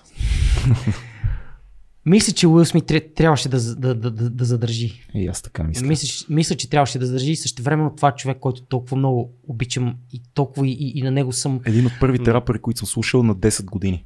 Между да, съм си купил да. Уилениум албума и Джези Джеф и Фрес Принц и а, как се каже сериала Свежия принц на Белер, гледах по RTL от Бебертле. Просто и, и тая роля в Independence Day да, и начинът му на взимане на награди въобще на държане. И то точно на награди, като съм виждал как ги взимат, това беше просто в момента, в който стъпи, то всичко, всичко експлодира. Не ми стана мъчно, като гледах това. Стана ми, да, и имаше нещо наистина мъчно и тук според мен, нали, кои сме ние точно, но, но, но явно личните им отношения са, са докарали това за мен. Това е Рики, той много влезе Рики между- Джервейс, което каза, аз, Да, аз бих си направил да, базик да. с гаджето на... Да, Нали, последните седмица-две много се шумеше, между другото, заради отворените връзки на двамата и всъщност може би Аз мисля, е... че е по, поне в това отношение, като а, а, ако имам опит от, за, за, за, ако в една връзка случи нещо подобно, за мен е невъзможно нещата да продължат. Мгм. За мен тези неща, които те говорят на Red Table Talk и той споменава пред и целият облян в сълзи пред публика, че ти любовта е над всичко и ти може да простиш. Не знам дали хората сме толкова широко скорени. Поне за себе си мога да кажа, че аз лично не съм. Подобно нещо не бих могъл да понеса. Бих предпочел да не знам, но ако разбера а, и имам съм опит в живота си, не, не се получи. Не стана. Много дълго време, дори след това съм се опитвал да това нещо да, да бъде прескочено. Нещата ставаха все по-зле и все по-зле. И според мен, ето го виждаме и в някакъв нали, такъв план. Че... На, знаеш ли кое е плашещото? А, гледах Том Сегура, знаеш ли кой е много любим мой комик сега от Един най-новата школа? брада. А, дето гол ли? хо- а, Не, това е, не. това е другия приятел. Други ли? Другия. Другия. Така, Той- да, приятел му на Том Том. Сегура в момента е може би топ, топ 3, топ 5 на комиците в Штатите. Има едно турне, което се казва I'm coming everywhere. Му се казва сега. Как се казва турнето, копале само. Колко, колко трябва да си край, нали, да, вече какво е нивото. I'm coming everywhere. Та, да, Добре, аз неговото, неговото, неговото клипче рекламно а, след нощта на Оскарите беше как си слезе от частния самолет Том Сегура и каза тази вечер имам три шоута в Нью Йорк. А, ако сте дошли на моето шоу и не ви харесват смешките, разбирам. Но ако дойдете на моята, на моята сцена, I'll smack the shit out of you. Any bitch. а, много е крайен. И това, което той каза, всъщност той каза в момента Уил Смит не си дава сметка, но той е срещу всички стендъп комици в Штатите, защото Крис Рок ни е учител. А всички, които помнят какво беше Крис Рок преди малко кариерата му да стане по-мейнстрим, Крис Рок е човека, който каза уникални неща. Крис Рок има един бит, в който казва защо а, да, да дигаме цената на оръжията. Нека всеки има оръжие, но да направим един куршум 5000 долара. Защото тогава много ще мислиш преди искаш да убиеш някой, ще събираш, ще планираш, ще имаш всички доводи на света да го направиш. Крис Рок е гениален и, и, и в момента хлапетата примерно не си дават сметка, защото аз израснах с Крис Рок. 90-те, края 2000-та година, 2002 и 2003 той имаше такива стендъпи. Той е брутален човек. И много малко хора си дават сметка колко Крис Рок сдържа момента, в който Уил Смит сте седна, има един момент, в който ти го виждаш как той е такъв. Е, са, Е, сега съм- е, сега вече мога да кажа всичко за вас. И той го сдържа това нещо Да. и беше мега. Между другото, този, е- в този анализ Да. а, точно това направи. Каза, е, ето тук той доказа, че е абсолютният професионалист. Да. И това, което каза, вика, значи той в момента, в който е получил този шамар, нали, скача ти адреналина, а, това е най-великият момент в историята на телевизията. Значи, докато той е се е върнал назад, отишъл е напред, Това, бе, това беше най-велик. това беше най-великият беше момент в най-велик. историята на телевизията, да. Тоест, Да. ви, ето вижте за какъв хладен ум става въпрос, а можеше много други неща да каже, но той каза точно това, задържа ниво. А знаеш кое, кое е но, но, най-тъпото? но, пак го изкоментира, дори пак не му постави М. оценка, просто го оцени като професионалист как добре Да. се справя. Ако Уил Смит не беше почнал да вика от масата, аз слушах интервю на продуцента на Оскарите, който казва, ние до последно, до сядането на Уил Смит си мислехме, че това е това е- скетч, защото те така го направиха. Е, той беше и много. да, и така, беше въобще, наистина до момента, да. а, ви- ви- виковете вече много смазаха. Да. И всички, смъкнаха- на викове всички си казаха, окей, това не Това беше наистина, планирано. да. Това беше, защото те бяха... той- Там много падна енергията. На виковете Много просто си тъпа. всички се почувствахме обидени. тъпа Но вече. той анализира и това как всяка една дума, увеличението на ноздрите, вика, ечо, fucking name, Да. mouth. Всяка една дума, С нали, дъх между тях. Ти между другото имаш опит, а, нали, твоите връзки да бъдат в публичното пространство. Как се отразява това? Как се отразява това на връзката, защото това е е, зле. нещо супер лично, Зле. а пък то се вижда и се от- отразява и всички го виждат какво се случва в Зле, твоите връзки. обаче не знам, нямам друг опит и Правилно, къде да знаеш другото какво е. надявам се, че сега, сега имам много стабилен човек до себе си. Не, че и преди съм имал благодарен съм въобще на а, живота на опита, който ми е дал. Защото той ме е направил това, което съм нали, в момента. И, и жена ми обаче е така доста, как да кажа, хубаво ме приземяла, имала е много интересен живот и тя и м, трезв ум, така да, Да. се каже. Супер. Баланс някакъв си Да, имате. да. Аз хвърча и тя си ме държи така и много неща успяхме да направим благодарение на нейния така доста хладен ум и решения, М. които аз нямах. Доста съм бил инертен преди това и нерешителен. Трябва все нещо крайно да се случи, за да тръгна да правя нещо. Дори трябва да ти кажа, дори текстове да почна да пиша за рап парчета, пак М. трябваше нещо да реша, че трябва да се докаже. Копале. Ще седна и извада то нали, най-накрая да звуча в някои неща, които да ги чуя, да кажа, бре, тук звучат автентично. Разбираш, примерно, първото нещо, което в живота си като хип-хоп изпълнител, извинявай, дори пред теб, извинявай, че говоря Стига, за, за, за, за, това, но примерно целият свят песента, за първи път там като чух, окей, добре, окей, добре, не ви чувам, тук ли сте? И като го чух после записаното, викам, бре, звучи горе-долу нормално, М. истинско е, слава богу, защото и 2004 имаме един албум с Борко Чучков пак. Яво Русинов там, Ицо, Ицо дори ми е писал текстове за по-добре не дей. Там, там като го чуя, виждам, че просто нещата са много зле. Що бе, беше яко направо. Имаше, да, за времето си може би звучеше горе-долу адекватно, но все пак тогава имаше и абсурд, нали, които звучаха... Е, имаше, имаше и други неща, Имаше обаче, и- които летвата беше зловещо ниска. Абсолютно. да. Беше най-високата летва нали, от по-мейнстрим нещата, но не, бе, няма, няма лошо. Въпросът е, че ти винаги, каквото и да си записвал си си себе си, не си се опитал да се правиш на нищо. И аз продължавам да твърдя, че цялата ти кариера е пример за това как се сменят предавания и формати, но водещия не е една говореща глава. Ти това, което си правил през цялото време е много интернет и много инфлуенсърско е много тъпо, но много нюско, нюско, да, много е нюско, защото ти си същия във всички формати. Дали е джубокс, дали е, а, как се каже, рекламна пауза, дали е какво беше това с това го знае всяко хлапе. А, сигурно пропускам, защото ти имаш много неща, но Там с някак Митко Павлов също много интересна личност, според мен, от, от нашето време. жесток водещ. когато- Ето, да. той е мега про. Това е човек, дето ще се притесна, ако го поканим, защото Да. Митко Павлов и Аз радио мисля, и че телевизия Павлов дойде, дори ще ви бъде много по-интересно, колкото с мен. ще ни напсува и ще си тръгне. Ще аз мислех, че сме в а, така професионална атмосфера. Шкода, аз къде съм дошъл тук Да. на първията. Как, как Това, като успяваше? казахме, знаеш, Митко Павлов, според мен в а, TV7 имаше едно предаване Комисията Павлов, което според мен за първи път имаше предаване, което беше за мен на нивото на Слави. А, което а, тогава, че имаше абсолютна свобода Митко и се чувстваше супер, а, летеше просто. Аз съм му казал там, за мен ти наистина, това беше много яко вечерно а, шоу. А Такова, той нали Да. сега правеше някакъв лейт найт, пак, пак правеше вечерно Аз шоу. мисля, че там беше, защото беше, по БНТ беше малко по-затворно, според мен това му Да. играеше но, някаква... но пак беше много добър. В смисъл, той Да. за мен е от Да. най-добрите водещи генерално А на те сега, сега в момента в БНТ лейт найт е с Ники Станова. Ники Станоев говори, той вчера беше Да. там. Между другото, Ни- Ники, а, не пък ми било, тъй като той е първи от нашите, които в тази посока направи такъв дълъг стендъп. И много му се радвах за това. Ники е много А, як, ние сме да. участвали в един филм с него номер едно. Аз съм снимал сцени с него, ние направихме саундтрак тогава.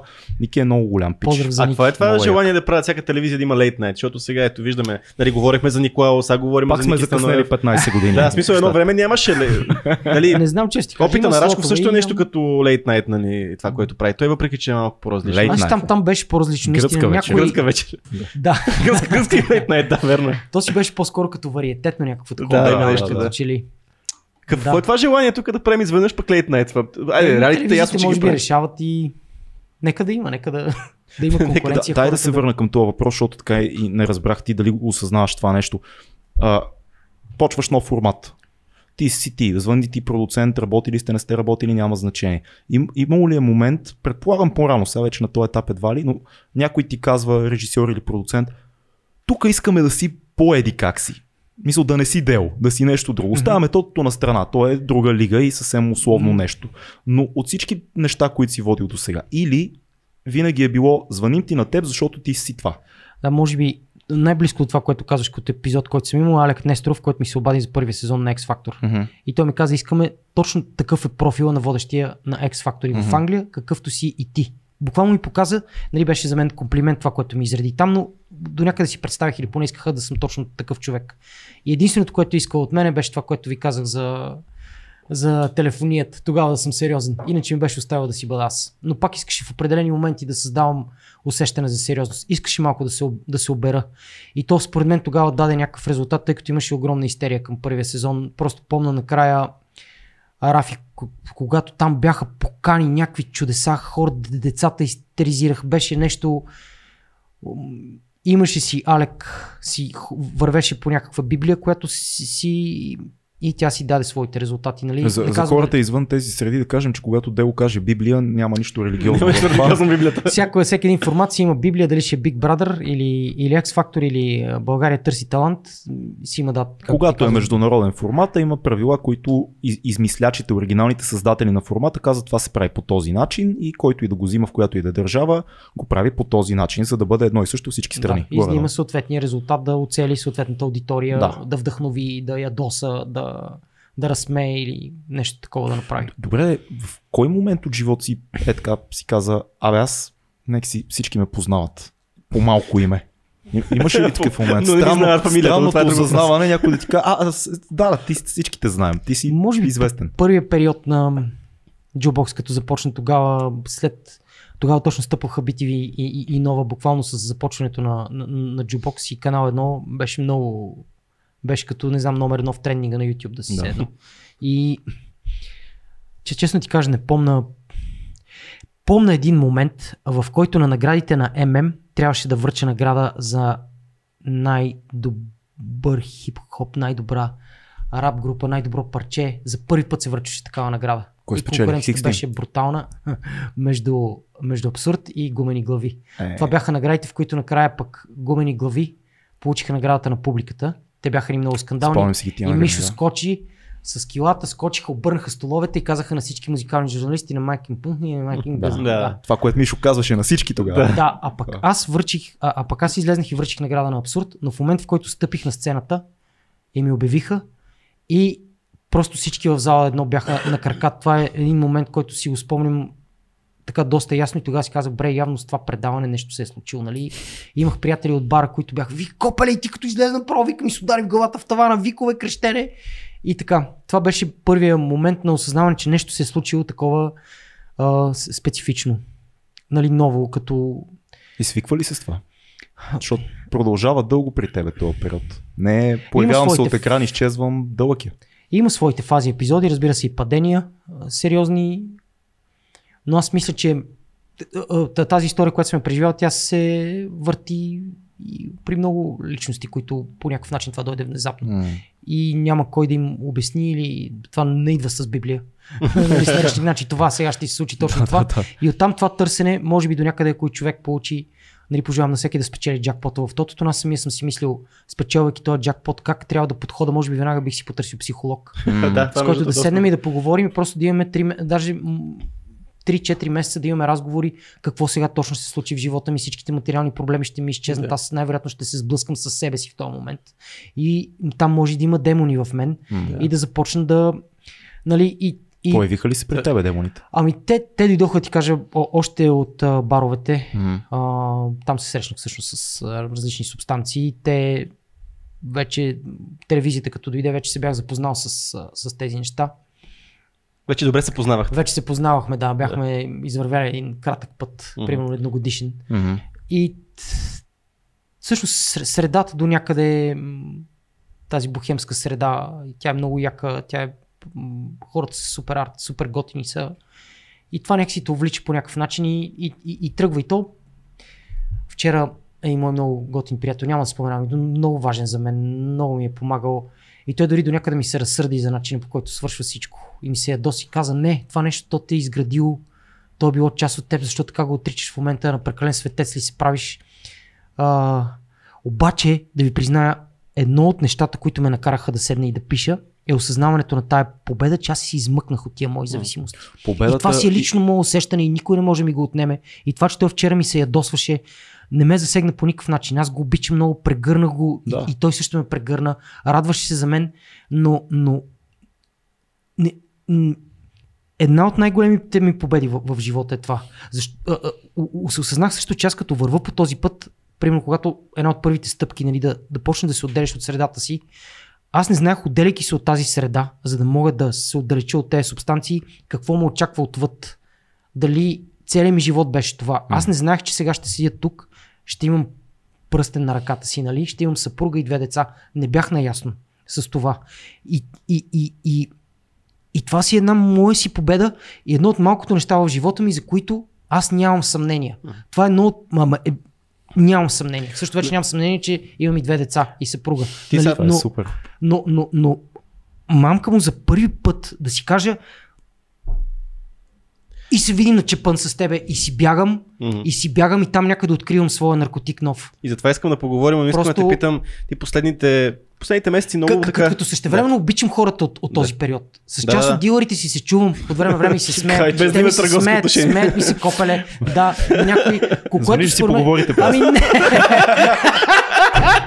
Пишеш и такива пускат някакъв вика, те ти може да станеш мотиватор, викам да ха-ха-ха, нали не знам какво. Те, идеята и беше, ти започна много открито да говориш за тези неща в медийното пространство, много хората гледат как доби тази смелост и всъщност какво ти е мотивацията да говориш така публично за тия твоите проблеми? Нали? Също тук идва другия момент, че аз, например, не искам моите момчета да се срещат с това. Uh-huh. Аз не искам. И не знам какъв точно е пътя да успеят така да завърта нещата, че те да имат други интереси. Искам те да излезат някакъв стендъп и да разказват, че най-големият проблем е бил да, боже, когато завъртях 360 с сноуборда и mm-hmm. паднах и не знам какво и трябваше да не падам, ами трябваше да го направя така. Нещо такова искам Ма да това няма да е интересен стендъп. Това не... Може би не е точният пример, но да, да са... Да, да... Въпреки, че те ще имат своя път. Mm. И, и, и явно след като аз съм тук, може и да, да оцелеят, че преминат. Те ще направят най-вероятно своите грешки и се надявам да преминат през тях с достоинство и да, и да, и, и, и, и да си понесат житейските уроци. Няма да могат да ги спаса. Напротив, те ще станат мъже. Със сигурност. Може би точно преминавайки през подобни изпитания. Нали, пак като в началото mm. на разговора, че не трябва прекалено да ги. Но, но се опитвам в момента, може би най-големият ми успех ще бъде не, че аз успях да си измъкна това нещо, а ако житейският ми опит ми помогне, моите деца да не се срещнат с това нещо. Да. Или, и, или да. Нали, също тук стигаме и до момента, че аз чета, както всеки един от нас чете.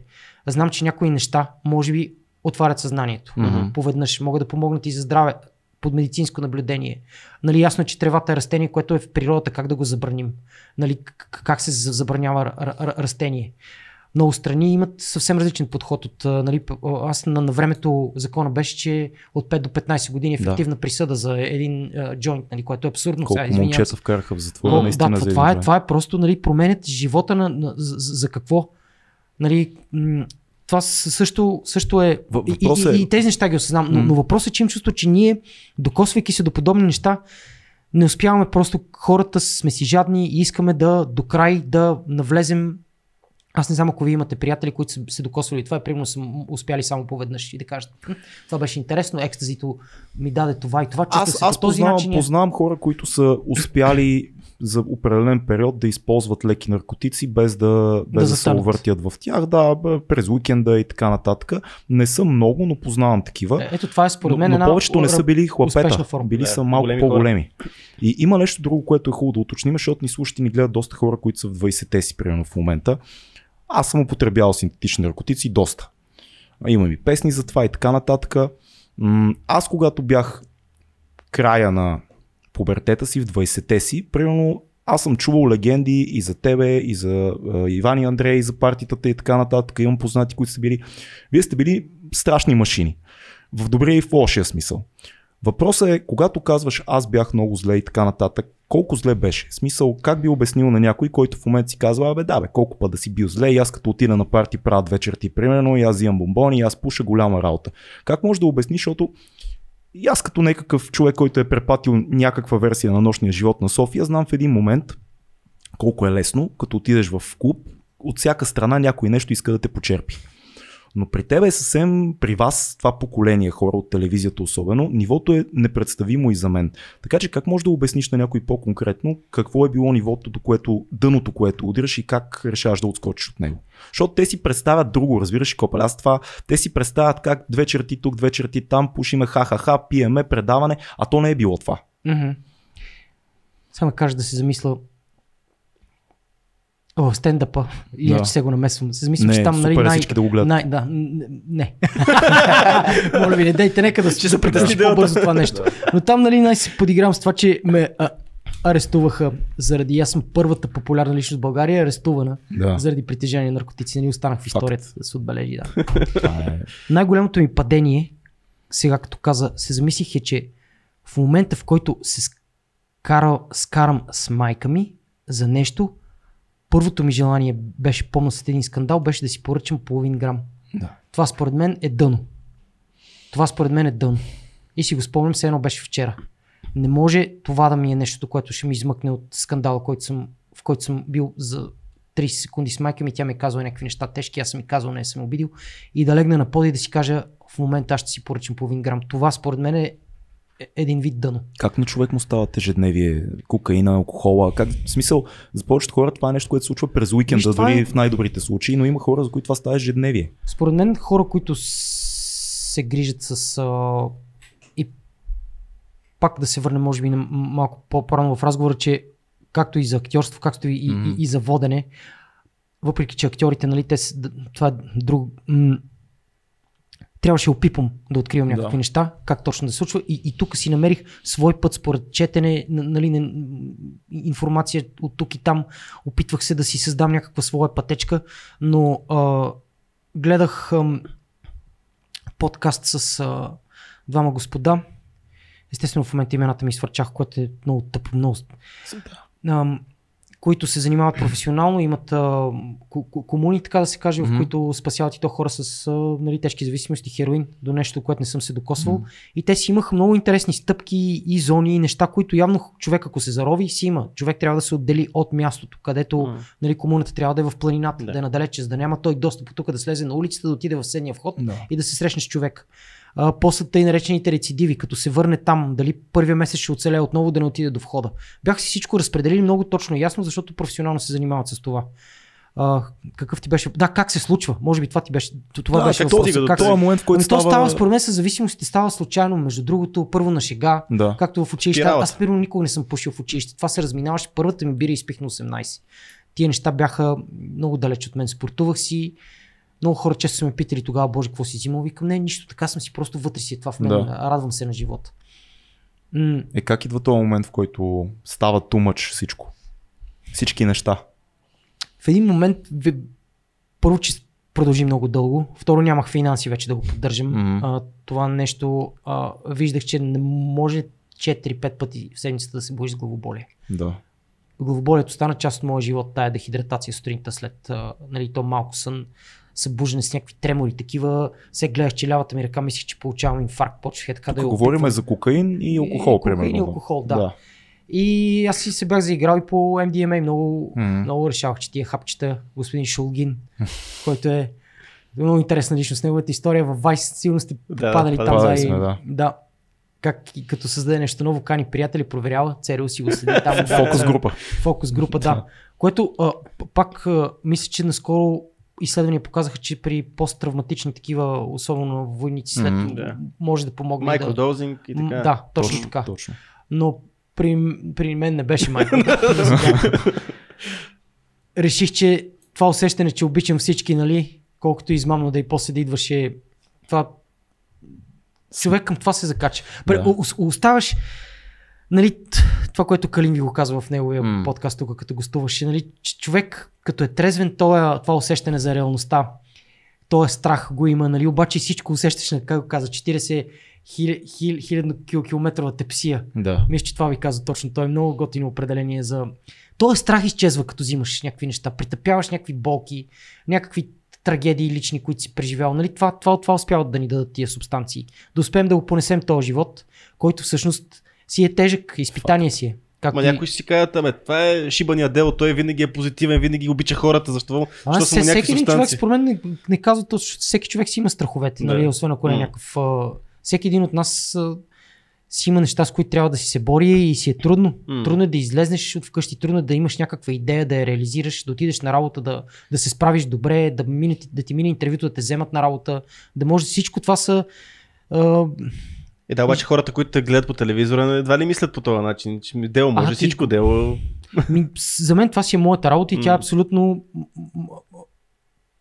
като всяка една работа просто е просто, че хората те, те виждат, нали? Това е, е, е единственото, може би различно. Но това си е моята работа. Ти продължава да се предизвикваш, ето каза, че стендъпа не ти е било нещо, което ти идва от... Предизвикателството ми и исках, да. знах, че в определени моменти ми се получава на едно от първите ми излизания на един фестивал в Бургас, Рок Експлозия. Между там пак една случка разказвам, а, която нали, е много смешна, но, но там имах, бях седнал и си бях написал едно, едно лище, ако трябва да се наложи да запълвам между групите нещо, ако примерно успеят да си свържат. Mm-hmm. И имаше едно такова аерозол за гонене на комари, който в стаята хотелската в хотел Черноморец тогава да. беше доста ретро. Там се запознах и с Дичо, между другото имахме една много изтрещяла вечер с него. И, и, и, и на този аерозол пише, нали, пръскаш и трябва да отстъпваш назад и едва ли не да затвориш вратата и да се скриеш и да изчакаш 2-3 минути. И това си го бях описал. И ми, и ми дойде момент, в който излезнах и го казах пред хората и те се насраха от смях. И това усещане си го запомних. И трябваше 20 години да минат, за да седне и да просто, ако се бях взел в ръце по-рано, можеше да, но пък нямаше да е точно това, А- което е в момента. А как та, нали, диско градината и този партия има остава човек, който в момента живее извън големия град? Име предвид, че аз все пак а, и доста дълго време в клубове работих. М, и да. това преля от едното в другото. Да. Просто много взех и, и нощния живот, той си те изпива. Принципно според мен структурата ми е как връбчели беше, нали? С ови другите. А, на- Аз обичам да си ставам рано и да лягам на време. А това ми обърна много баровете и, и доста си ме изцеди. Сега, примерно, вчера беше много интересно за мен в бар Петък. Аз не бях, има, има нова публика, нови супер яки хора, много готини места. Много ми хареса. Но си пих вода. А ти сега не, не пиеш алкохол, имаш там, ако имаш там сме ти оставили, да. Да, благодаря. А, и нашата невероятна чаша 2200, от която има точно три бройки и те са на масата. Вече няма бройки. Но а, интересно ми е, В момента съм си стрейт edge Да, каже. Добре, Което пак искам само да кажа пак, живееш извън големия град Да. и до, изобщо нямаш досег до тук. До... Мисъл имаш, ама Имам, но че е друго се- различно нещо сега в момента.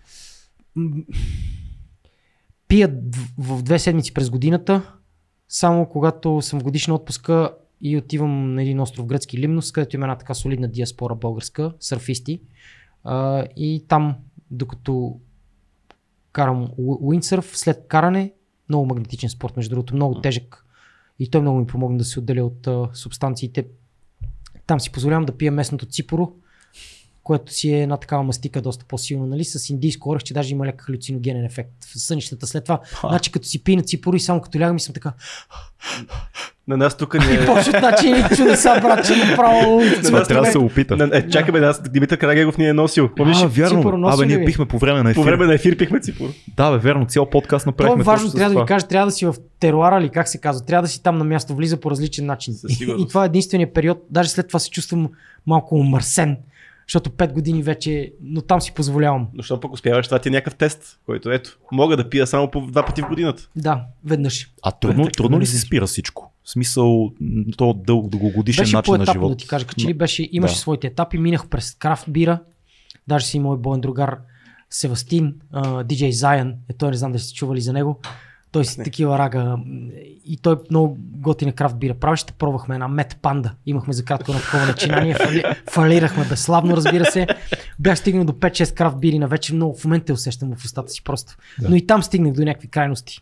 И през нея, след това леко вино и след това в един момент си казах, що па да не пробвам и без това. И някакси се, се получи и започна да ми харесва. А синтетиката предполагам, че първа е паднала от списъка. Аз не, не знам ако това, което сме поръчвали, общо взето ни го носиха като за кокаин, Да. така да се каже. Не знам с какви неща са го мешнали, само можехме да предполагаме по стискане на зъби и по разни други На маркери. база, че това да сте си поръчвали вие е било много по-хубаво от това, което в момента си поръчват. Знаеш, и сега имах сблъсък наскоро. Хубаво, в големи кавички, слагам, Да. разбира Да. се. А, в едно градче, извън София, къща с дърва, с кокошчици, с всичко, с една баба, която аз познавам от доста години, която много ме обича. И тя идва при мен цялата трепери и вика "Ела да ми помогнеш за внука. Има проблем и нещо е взел. И нали, заради опита, който имам, аз ми споменал и друг път той пък и пушил и трева и съм му казал, не, не се притеснявайте, ето вижте ме, човек станах. Сега тревата е възможно нали, най-така лежерното нещо, което може да, Да. вече общо взето на, на Нали, може да изникнат проблеми, но не би, трябвало, не би трябвало да се притеснявате. Обаче, когато отидах да се срещна с него и да се опитам по някакъв начин да го успокоя нещо, за мен това, което в момента се случва с тази синтетика, за което ти казваш, значи той беше абсолютно нямах досег до него никакъв неконтактен, виждаше някакви паяци и, и, и неща. Вау. И си се стреснах и осъзнах, че новите неща, които в момента излизат, защото разбрах, че профила пък в момента дилъра може да не е, може да ти е съученик и да го М. сглоби вкъщи това нещо. И Тоест, какво сега последното поколение вече си пръщи на метамфетамини. Защото, примерно, аз съм много далеч от това вече на 15-20 години съм от това, но ние бяхме поколението, което ни удари амфетаминовата вълна. Ние Мгм. бяхме това поколение. Навлязоха амфетамините и ни изпържиха мозъците заради за цена и всичко. И... Заради цена, заради това, че те държи много, не е като кокаина, много по-дълго е, но това пак бяха амфетамини. В момента вече, доколкото знам, си има метамфетамини, пикото си се е променило и всичко е друго и хлапетата си пържат главите по много по-безумен начин. Нямам опит в момента, М. нямам досег с това, нали. Аз също От- говоря, може би, да, малко на да, но Но, но от това, което видях, което беше относително скоро, преди два месеца, беше наистина плашещо цялото му поведение, тялото, излъчването, всичките тикове, които Ужас. а, наистина се, се, се стреснах и при всички. Почувствах се направо абсолютно бос. Аз ня, нямаше викам. Единственото, което в момента може евентуално някакво успокоително и да заспи. Трябва да се умори и да заспи. Да. Защото това му било примерно втори ден. Да.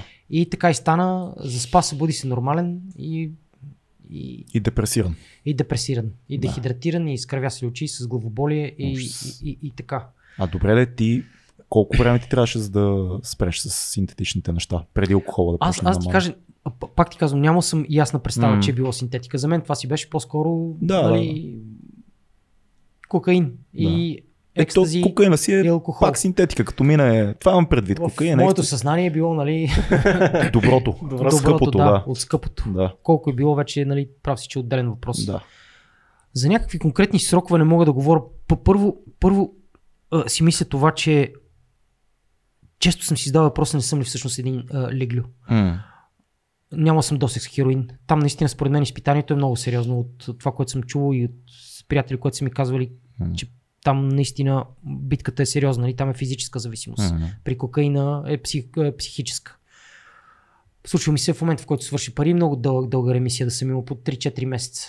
Нали, в началото почваш да бориш дните, след това в един момент ги забравяш, след това случи някакъв релапс такъв след 6 месеца. Мисля, че първият ми нали, солиден успех беше вече една година, като стана и от един момент нататък мисля, че изпрях да ги броя. Това вече и може би са над, над 10. А като отидеш някъде и се извади около тебе в началото, не беше ли тегло? В момента цената, която плащам на това, аз да не взимам в момента е, че аз не се виждам с почти никой. Е, това е много ключово. Това Да, сме това го е чували много от много ключово, наши да. приятели. И това е цената, която аз плащам. И, и това е. Тоест това е хората, около които си имат също толкова голямо значение, колкото и, и волята ти. Мгм. Това е... А, част от тях, от тези хора са хора, които обичах много, продължавам да обичам много. И не мога да се срещна с тях в момента, защото държа на пътя, по който съм тръгнал. Просто искам да се опитам да си го извърва до, до някакъв край, такъв какъвто и да е той. Наши много хора не си дават сметка колко е лесно в телевизионните нощен живот и шоу бизнес среди човек да взима синтетика. Колко е е така, както да си купиш минерална вода или Кока-Кола. И, и, не, и не си дава сметка колко е прието в, дори в нашите български среди, остави Холивуд и колко е нормално нещо това. И колко си ненормален, ако не го правиш всъщност. Много е странно това. Може би има напрежение по някакъв начин, успяват по този начин да го или Да, да, да, да. усетят и да, или да помислят, че. Но сега, вече в, след като има толкова дихателни техники, йога има, има тия бягания, които станаха, според покрай дизела, се разбра, че може човек или като излезе тази книга на Скот Юрек Яши Тичи. Да. Аз не за първи път разбрах, че може да се бяга над 42 км. не може при положение, че има всичките ти и кросфитове и работи, нали, и човек може там да открие подобни емоции по някакъв Да. Особено да ви кажа, мен, това, което също много ми помогна последната фаза от това, така една финална част към пъзела, нали? А, отделно, че имах и още нападение, освен това, което ви казах за, за, за майка ми, то беше по-скоро в личен план и като джентълмен. След което си казах, че ако това се повтори, аз по-добре да се застрелям. А, също след едно такова оплашване, просто се оплаших. Оплаших се от себе си, стреснах се и казах, не, да, аз съм добро момче. Не искам, искам да съм пример Какво, нали, за... какво си направил? Ами, трудно ми е да, да, да го кажа. Трудно ми е да го кажа, но падение като джентълмен и като кавалер. Усети се недостоен в някакъв момент. Беше намесена ревност и алкохол в Мгм. това нещо. Да, жестока комбинация То- и това сме е, били да. там всички. Да. Да. Колкото и това да, да беше, да, да съм смятал, че имам право и да съм нещата, които да съм видял или усетил, да са били истински, не, не съм нямал право да просто трябваше да си тръгна. Това е Да. истината. Но т- това и иска да кажа, че една дихателна техника ми помогна много. Колкото и смешно да звучи, нали? Се оказа, че само чрез дишане просто можеш да си да си се надрусаш със собствени, Хм. собствени On your own on your supply. own supply, както казва а, Вим Хоф. Вим Хоф, да. Както казва И Вим Биги. Хоф. Ма той е never. Ма той казва never get higher. Ей, какви работи знаеш ти, бе, това ц- Изумително. Еби, това Биги и Уимхоф, те са в, в, тотален бив. Легенди, легенди. Всеки в различен... Добре, ето спорта, спорта ли е нещо, нещо, което също е било някаква основна причина да... Винаги съм си спортувал. Аз от първи клас фехтовка, после СРБ, специализиран ръкопашен бой, така се казваше по соца, нямаше карате, беше тайно. Баща ми истинския лекал СРБ, пръст, да, специализиран ръкопашен бой, ме заведе и там почнах първо, нали, зарязах фехтовката, почнах това, след това Това е такова като крав мага нещо. Ами тип, не, по то си беше, просто това беше някаква абревиатура по соц, обаче не Да. трябваше да се знае, беше тайно, това се тренираше, нали, а, никога не съм бил голям биткаджи, да не, нещо такова, да не, да не е такова, въобще, забравете, нали, трудно ми е да удара човек.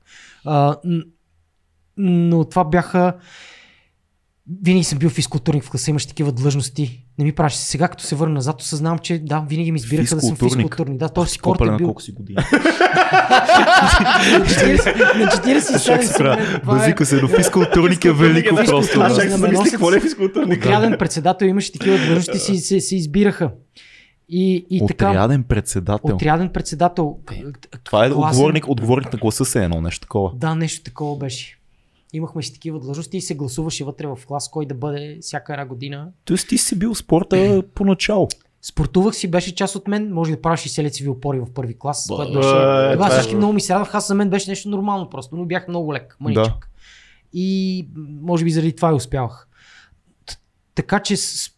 Аз-. После обаче, Да. всъщност танците. М. Танците после бяха този спорт, защото в AVMC ние репетирахме ежедневно по 7-8 часа. Вау. Ние не спирахме, просто имахме желание постоянно да се случват някакви неща, да търсим някакви клипове, да вадим движения и след това вече в баровете просто там мина като една с Тесла. Тогава не мога да тренираш, нямаш енергия за... Аз реших, че сцената при, приключи това, нали, за мен така. Но всъщност много дълго време танцувах.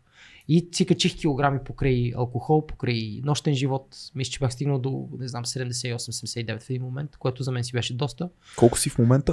70, ам, лятото съм с 69-70, а зимата 72. Железарка. Колко си висок? 72. М- Метър и 73.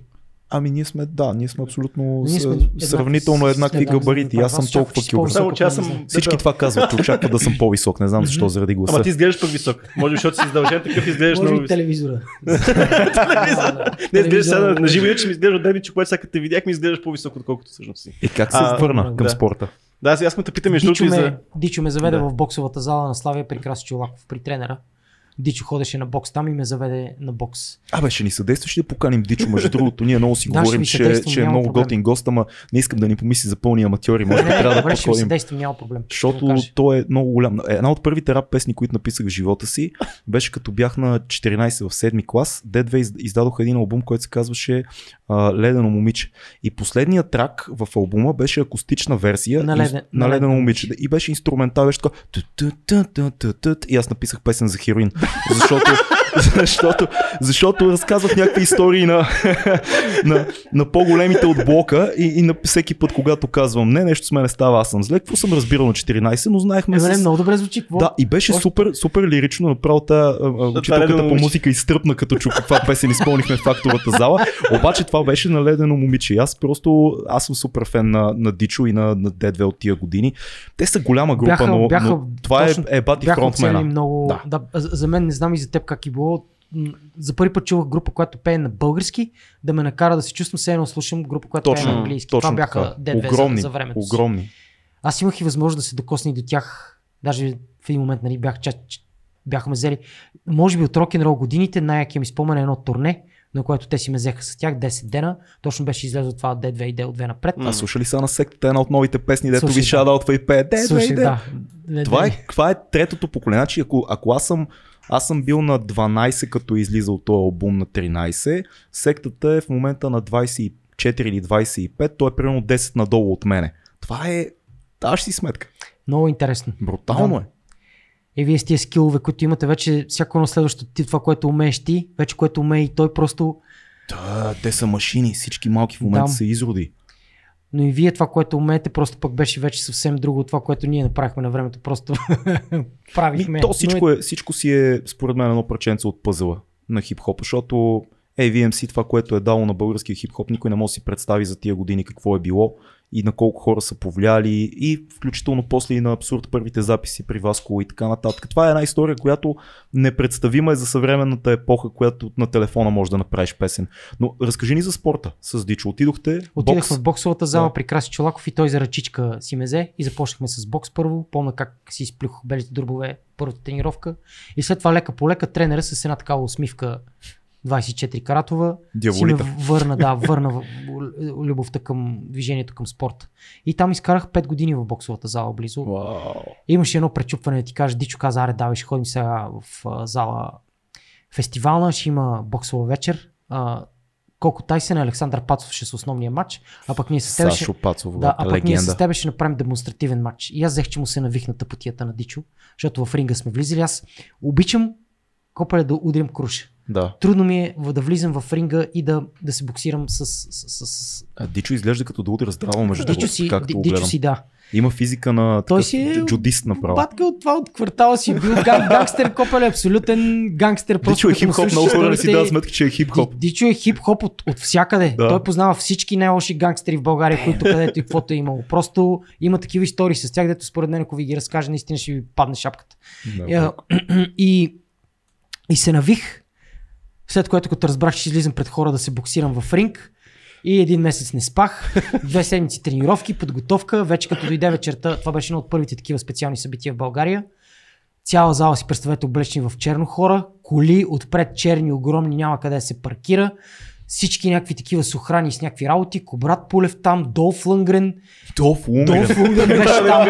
Долф имаш- беше там и ние с Дичо ще се боксираме, копане на това нещо. И той ми вика, и той ми вика спокойно, и Краси Инински, председател на федерацията Да. по бокс, вика, давайте момчета, аре ще го направим, ще е много яко. Извинявай. Това са оригиналите Логан Пол и KSI. Това са шоумени, които се боксират. Да. Той това някъде го има в интернет, между другото, Дело и Дичо Бокс, това Това го има. да това, го това, проверяйте. това, го има, да, Крум Савов беше коментатор. Крум да, и, и, и, и, и, ние излизаме и Дичо ми вика, ще маркираме. И те такова викам, как ще маркираме? Копале ти луто Това си адреналин, гледам е. някакви животни, които са обиколили това цялото само Аре, педали, дайте да ви видим, умрете, нещастици! И аз викам, Дичо, как ще маркираме ти от аз само някакви светкавици такива усещам, нали? Един рунд изкарахме 3 минути, Дичо накрая бе, почна такъв да ме прегръща и след това преживяване аз приключих с бокса. Реших, че с бокса е това, това, което аз максимум мога да взема бенефис. този спорт. Имах бенефис. Това е След това епично. стана бой. А, на, на, на Жени Калканджиева Тачо влезна в някакви там, летяха някакви маси. Беше просто, беше титанично. Долф Вау. Лънгрен трябваше да върча човека, взе пола се тръгна да бяга. Кобрата епично, там. Беше епично, наистина. Беше е, е, епична вечер и така приключих с бокса. и започнах да си бягам, защото там се състезавам само със себе си. Но има много, имаме много слушатели, които са бегачи. А, какво намираш ти в, в бягането, дългите разстояния? Знам, че си така доста запален. Ами, и, от, открих си първо, си открих, че там сатени километри си има надрусване. Да. Открих си го това. Uh, uh, Runners High. Много започна да си ми харесва това усещане. После осъзнах, че това е спорта, един от най... Част от бегачите съм чул да казват, това е спорта за бедни. М. Защото само си обуваш обувките, независимо какво имаш, и излизаш и почваш да тичаш и нищо не ти трябва. Рапа е спорта за бедни. И, да, а, и, и, и така тръгна, бях водещ на едно Витоше моята планина. Едно планинско бягане имаше такова 16 км, което започваше долу от Боянско ханче и завършваше горе на Черни връх. Пепи Панков от Рънбегия беше организатор на събитието. Обадиха ми си и казаха, искаме да си водещ. И аз казах цена. Викам, добре, обаче искам и да ме включите, искам и да бягам. Я. И те казаха, ма ти трябва да водиш горе и да викам и не, ще, ще изчакате докато, докато дойде, нали? Ще... И те взеха, че се навиха хората. Е, истината е, че, че имах личност на кризна. Криза, признавам си. Имах някакви лични проблеми и първо почнах да хода, да се качвам всеки ден до, до, до, до Черни връх. Почнах първо с ходене, след това дойде това бягане. И аз реших, че трябва да се включа абсолютно без никаква подготовка. Не знам как не умрях, но го избягах за примерно 2 часа. Дизела беше горе. Тогава за първи път, като, защото съобщавахме, и дизел е. Тогава нямах представа още кой е. М. И като казахме дизел, хората долу и си скефиха. И той после иде, вика, моето момче, браво, това беше трудно бягане ми предвид. И след това раздадах там още едни награди. Имаше томбола с 80 награди, успях да оцелея без да припадна. И това ми беше всъщност като някаква креш корс, ли, как се казва на чист български. И оттам нататък Бойно си кръщение. Се, бойно кръщение и се закачих. И започнах да си участвам. Нали, Чепън може би ми е така най-голямата дистанция, на която участвам. Не съм бягал повече от Чепън. Мгм. А, Тя с си колело е- съм изкарвал повече, но Чепън, това 23 мисля, че беше там. Тази дистанция си я харесвам много. Мен тази година ми хареса, че беше много кално. но Беше, беше Копър беше много кално, наистина беше много... И, и знаеш какво, засеках си на до 12 км къде съм. М. Шести съм бил до 12 км. И после като влезе в И тази кал, после копале в тая кал и почнаха да ме задминават хората и започнах да се боря с егото си и с това и викам не, трябва да се финишира, но кълта в блатото наистина беше ужасяваща. аз ти препоръчвам да отидеш на ултрамаратон. Еми това ще е сигурно следващата стъпка, но За да видиш там е колко, просто- неща, колко неща се пребориш просто. там предполагам, че и до туалетна трябва да ходиш, Е, ти бягаш. си, си ходиш, какво да правиш? Ко водещи откачи тук, защото ние правим вече 3 години и аз станах свидетел на цялата мания, която се разви в Цеци по бягането и вече само Имаше- дистанциите се увеличават. Все Да, повече аз, аз съм в неделя на Търново утра, 53 Ето, км. Ще, ще те гледам Докато на се- GPS. Докато се излуча, излуча този е, епизод, аз ще се мъча по Ти вече си там Ще се мъча по бейрите. Браво. да. И това е. Да. Имаше, появиха се информ... Според мен тази книга на Скот Юрек преобърна Да. много, много пре- представи на много хора и вдъхнови страшно много хора. И Дизел според мен направи много. А, нали, не, не изключвам и всички други ултрамаратонци и бегачи, които Да. Божо също знам, че нали, той всъщност подобри рекорда на Коме. Да. Но, но този, който успя някакси да... Покажи на, камъчето, колега, да се Да, похвалим. камъчето е тук, да, бе. сега. Имаме, Ето, имаме... камъчето от рекорда е тук.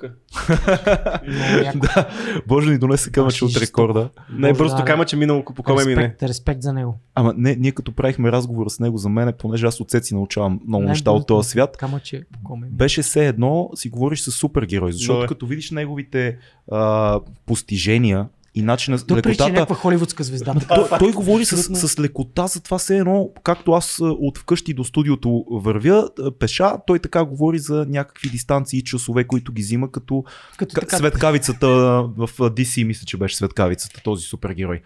И, и супер хъмбъл. Изумителна Между другото, ти, ти какво, какво ядеш в момента? Как имаш ли някакви... я, ям си. Всичко. Ям си всичко, пия захар, ям много, кафе. Не издържам, значи това, това се опитвам да компенсирам. А, не съм веган или нещо подобно. Респект нали, за хората, които живеят по този Да, начин, но аз аз си хапвам си всичко, просто Няма пия. ограничения, на спортуваш си и в смисъл... Да, не, не, не, ми идва да ям големи количества храна, защото просто не ям доколкото ми стигне и, и приключвам. А Това е. следиш ли протеин, въглехидрати, мазнини? Не, не, не. Реших, че през такива неща съм минал през живота си и съм взимал такива работи, че в момента не могат да ми кажат нищо. И просто ще си ям вафли, сухи пасти и ще се блъскам и ще си тичам и не ме интересува. Както викаше един приятел от Обеля, запечатил съм се за поколенията напред. Да. не мога да ме бутне нищо. Между другото, да- има адски много въпроси от uh, патреоните колко- и е- единия. Ти аз виждам, че гледаш часовник от време, аз тук имам само... Да, няма е, часовници, няма, аз гледам, Няма, просто да. не гледам часовник. Ама ако не, нещо, Имаме въпроси. имаме много въпроси. И ето един е а, да разкажеш каква е тайната за това да изглеждаш като 20 годишен младеж. Вие пак постоянно. продължавате се. Не, то, не, Преслав, който също е бегач, между другото, той пита каква е тайната за Добре, вечната аз младост. Благодаря на Преслав за думите и на вас ви благодаря. Иво Сиромахов бях в 7-8 сега в понеделник и той това... И аз не знаех какво да му кажа на човек. Другото, Еми, мина- ти не го ли много измислил странно тогава? Мина, много странно мина интервюто там. Ще отговоря на Преслав, Да. сега ще се опитам да отговоря. Но много интересно, пак, ето тук съм си написал уча се. М. Дет си мисли, че имам опит и това. И отидах там и не се почувствах добре. За- после. за не, къде- за не къде се говориш? представих добре. Бях в шоуто на Иво Сиромахов Мгм. в 7-8. Е, Иво Сиромахов е Да, голям. и то е, и осъзнах, че отивам при... И, и, и, и си измъквах като... Е, защо бе, не трябва ли да е леко? В смисъл при тях, никога не съм бил в шоуто на Слави или нещо такова. Ами не, те бяха представям су, супер, бяха супер. Аз съм бил гост в шоуто на Да. Слави. И беше брутално. Значи, ако някъде си го намеря това, а, може би това също беше пик на моята известност. След това гостуване при него бяхме двамата млади и той и аз все едно взехме две картечници и стреляхме с смях. Беше нон-стоп базици, беше просто, това може би пък ми е най-успешното Да, гостуване в живота. възможно е. Беше при Слави на времето, а сега това сега ми беше падението. урок. Не, не беше падение, но ми беше урок. Може би ако го гледам не е било чак Да. толкова зле, но моето вътрешно усещане беше, че не се справих добре и че трябва да се подготвя има, ли, по-добре. има, ли, има ли такова нещо като да се справиш добре по време на на, интервю? на Ами, по някой път, според мен, човек, по- първо, интервюиращите трябва да са нали, до някаква степен подготвени, да са горе-долу на вълната, да са се наспали. Може и, интервюирания да, е, да не е станал с такой наги, както се казва. Нали.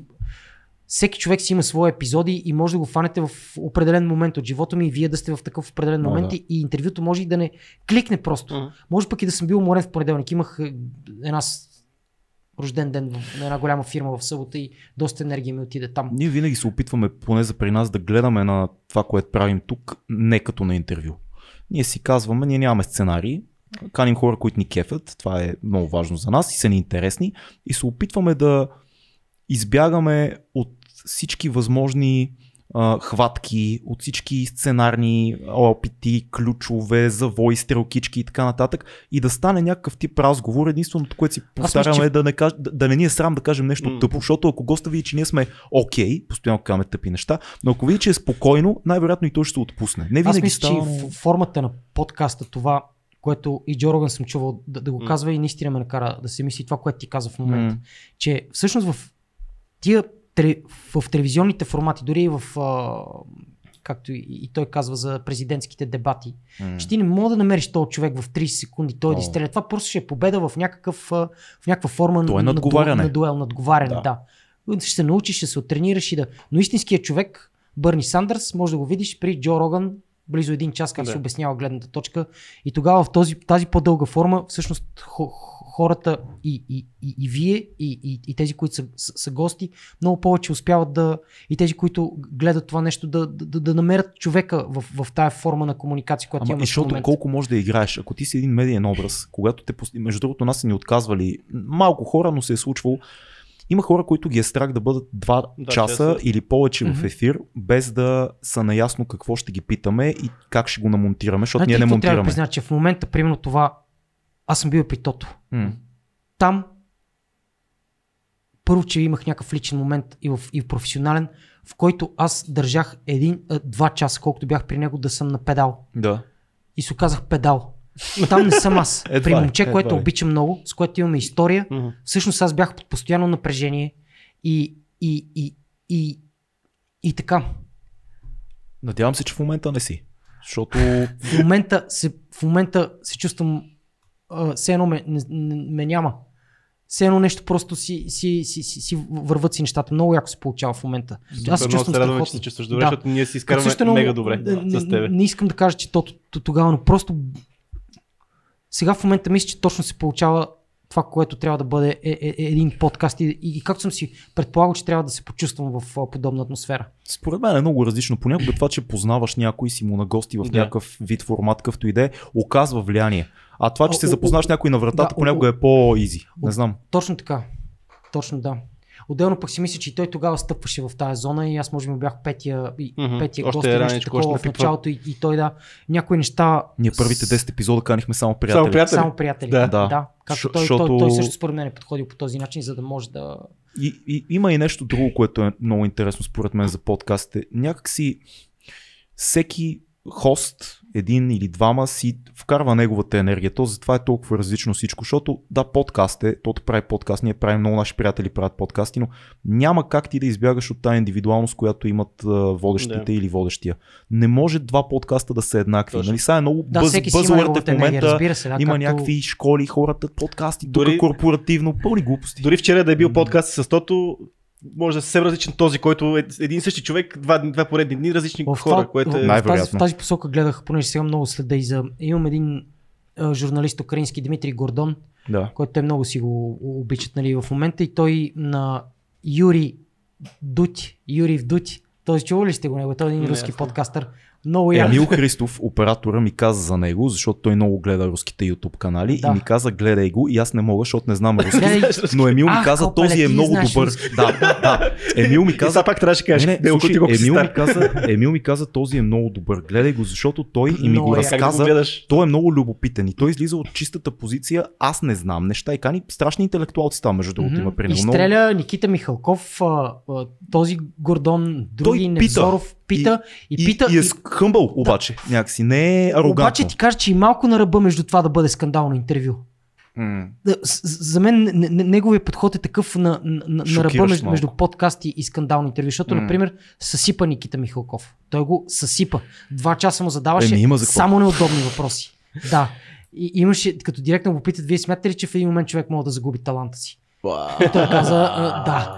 Вика, вие защо имате сирена за вашата кола? Нали, някакви такива неща, които аз не ги Директно, знаех. Да. Директно просто стреляше, докато примерно с, е, и, и с Гордон също го атакуваше с много такива въпроси.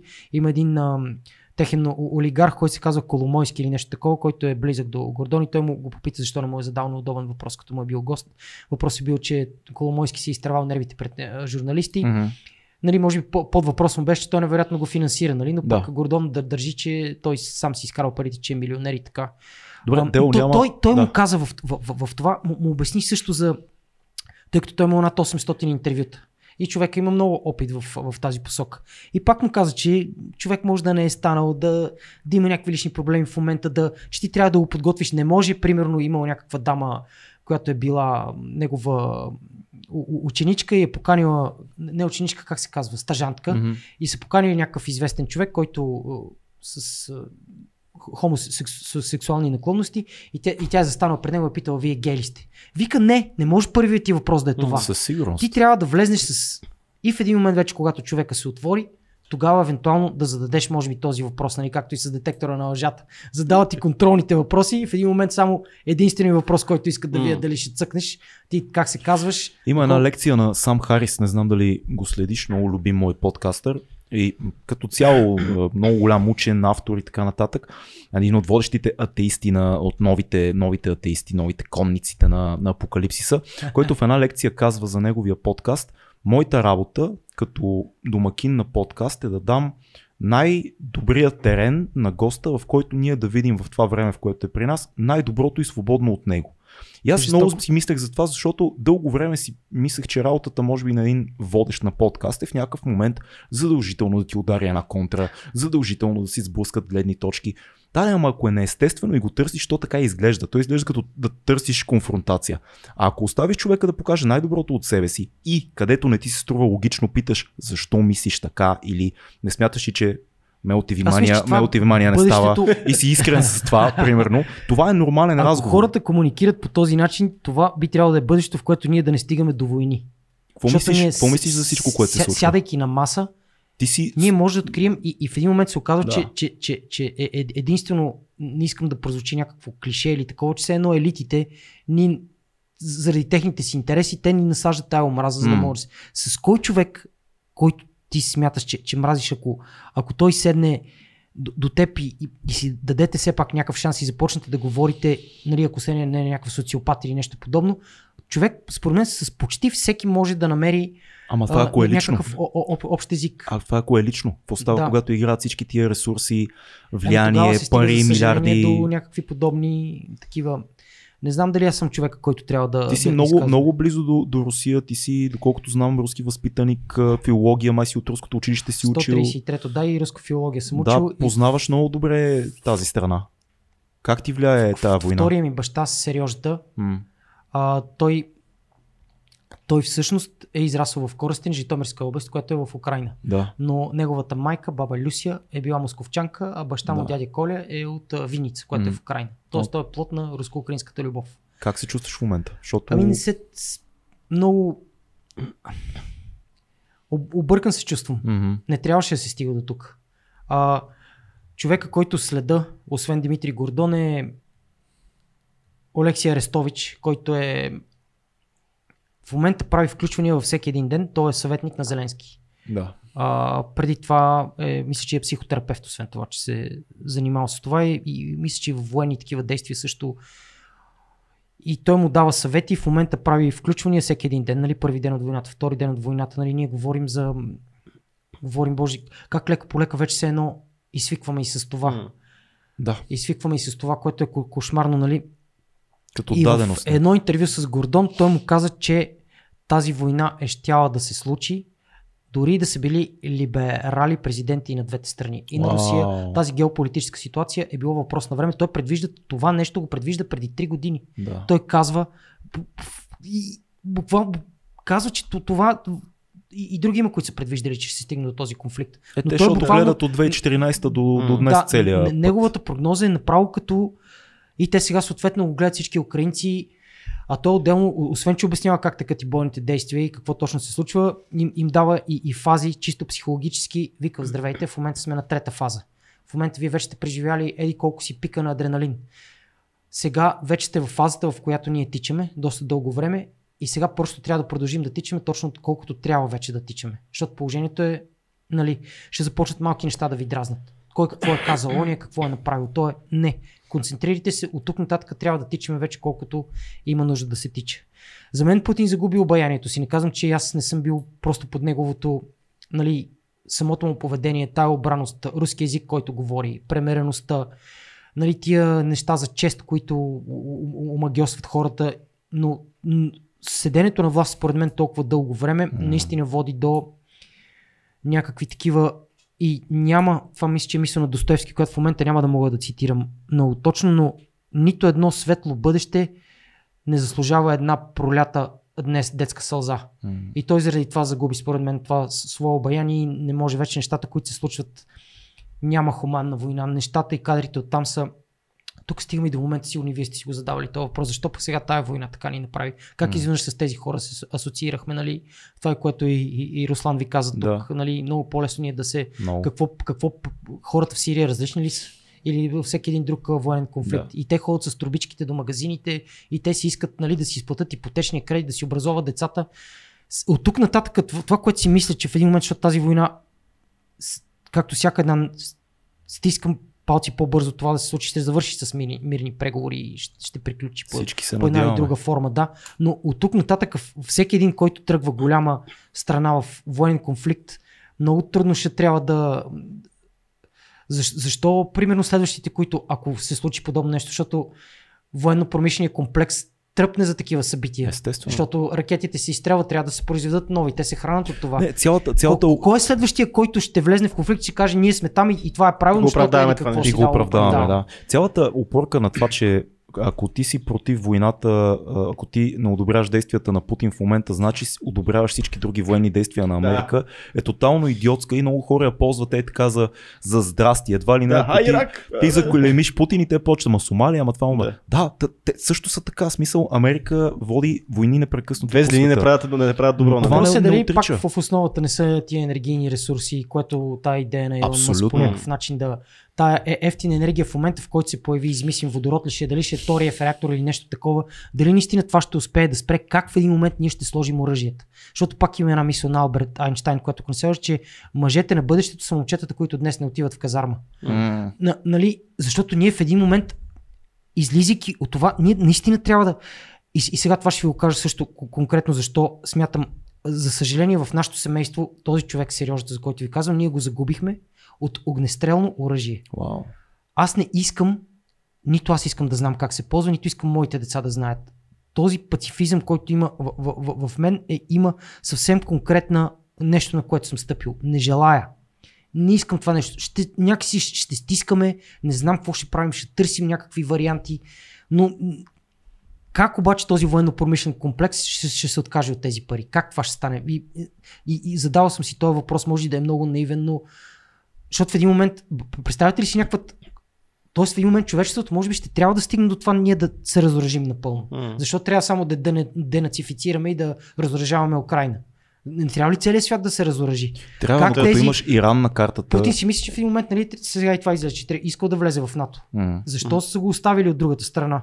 Нали, какво, като някакво равновесие ли трябва да има? Трябва да има лек Искал ли е да влезе в НАТО? Да, има такива. Има, има, има да. Mm. И може би после като приключим разговора може да проверим това. Да, да. Точно и той самия го казва. Да, да, не, не знам е. защо са му отказали.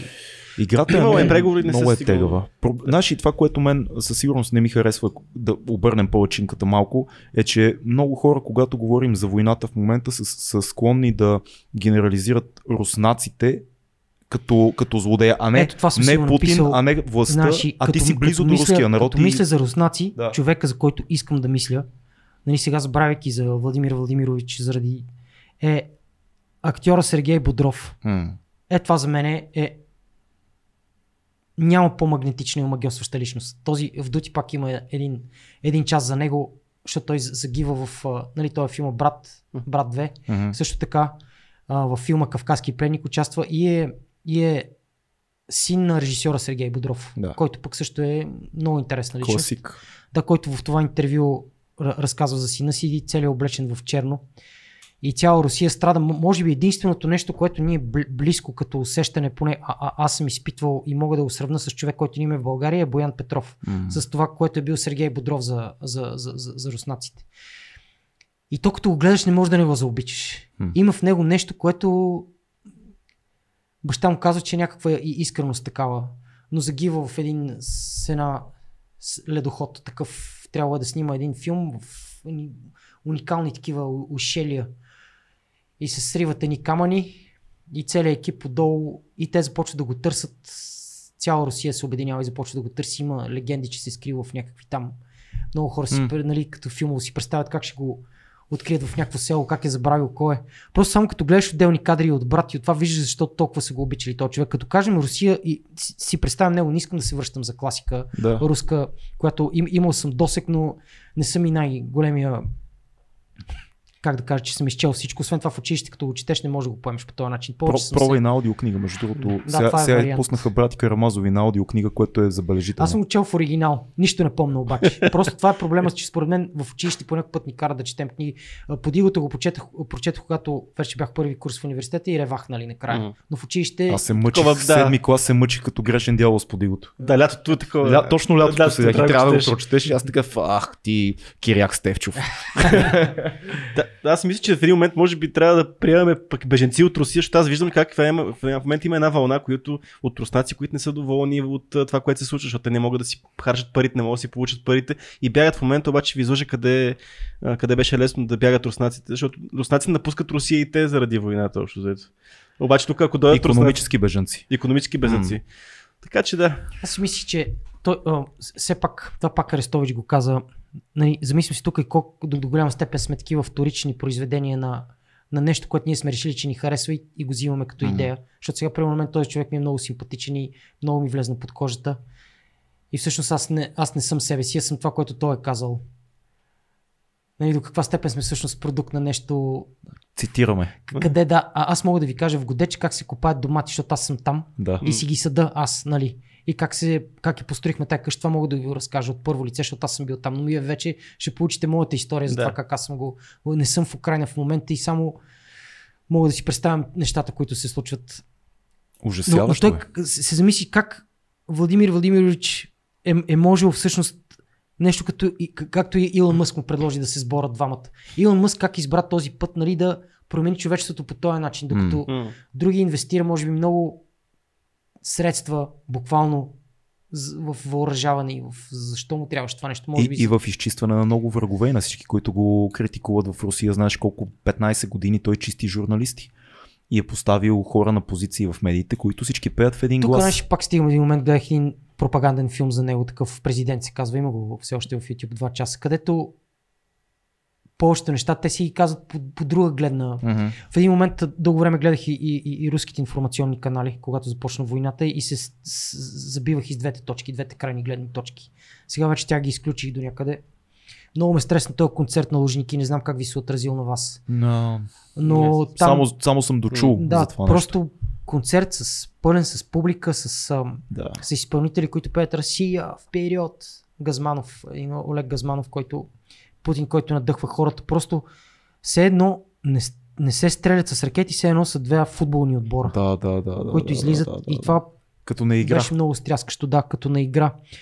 Което може би руските войничета, които отиват там, те също индоктринирани по някакъв начин, че отиват за някаква... Как може в... Това ми е интересно, вече в нашия век с толкова много информация, човек да се навие, да тръгне, като е ясно, че това са някакви геополитически игри. И аз не значи, те трябва разбирам. да те облъчат. М. Значи просто ти не трябва да вземеш тази пушка и трябва да кажеш, не, аз Ама имат ли избор? Да. Могат ли да дезертират тези войници, които Ами, са най-вероятно не. Най-вероятно не могат. Нямат избор. Знаеш, и беше много фрапиращо за мен, когато научих за тези подвижни крематориуми, които използват, за да не връщат тела. И в началото дълго време си мислех, че е фейк нюз това и раз, гледах различни източници и говорих с мои приятели, които се занимават професионално с анализ на Руслан конфликт- Трат, какво казваше за фейк? е, че От колко неща трябва да, да провериш, за да можеш да си създадеш? Мисля, че той ви го каза Ми, това. Какво беше? Няколко източника трябва да имаш. Трябва да кръстосаш няколко различни Да, източника. кръстосване. Оказва се, че това с а, как се казва, пр- преносимите крематориуми звучи ужасяващо. Абсолютна истина. И такова нещо има. И тела на войници изгарят на място, за да не се връщат. И ти си кажеш, окей, чакай, 2022 година, Копеле, смисъл, Да. това звучи като нещо извадено от Втората световна.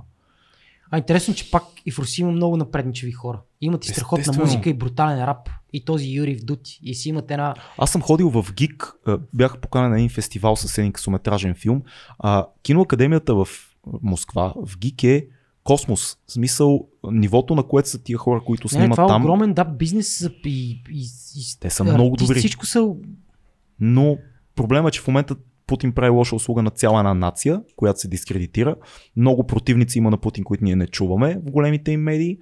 А, и това нещо много лесно хора, които не задълбават много, биха казали да, всички руснаци да обединят. И това е проблем, защото няма такова като всички са лоши, всички са добри, има хора, има политика така, да. и не трябва да, когато говорим за, за заклеймяване да на войната, казваме войната на Путин, казваме. Путинова да. Русия е друга от Русията, която аз съм виждал и приятели мои, с които общувам руснаци. Така че това е хубаво да се каже. И сега гледай какъв преход правим от тук.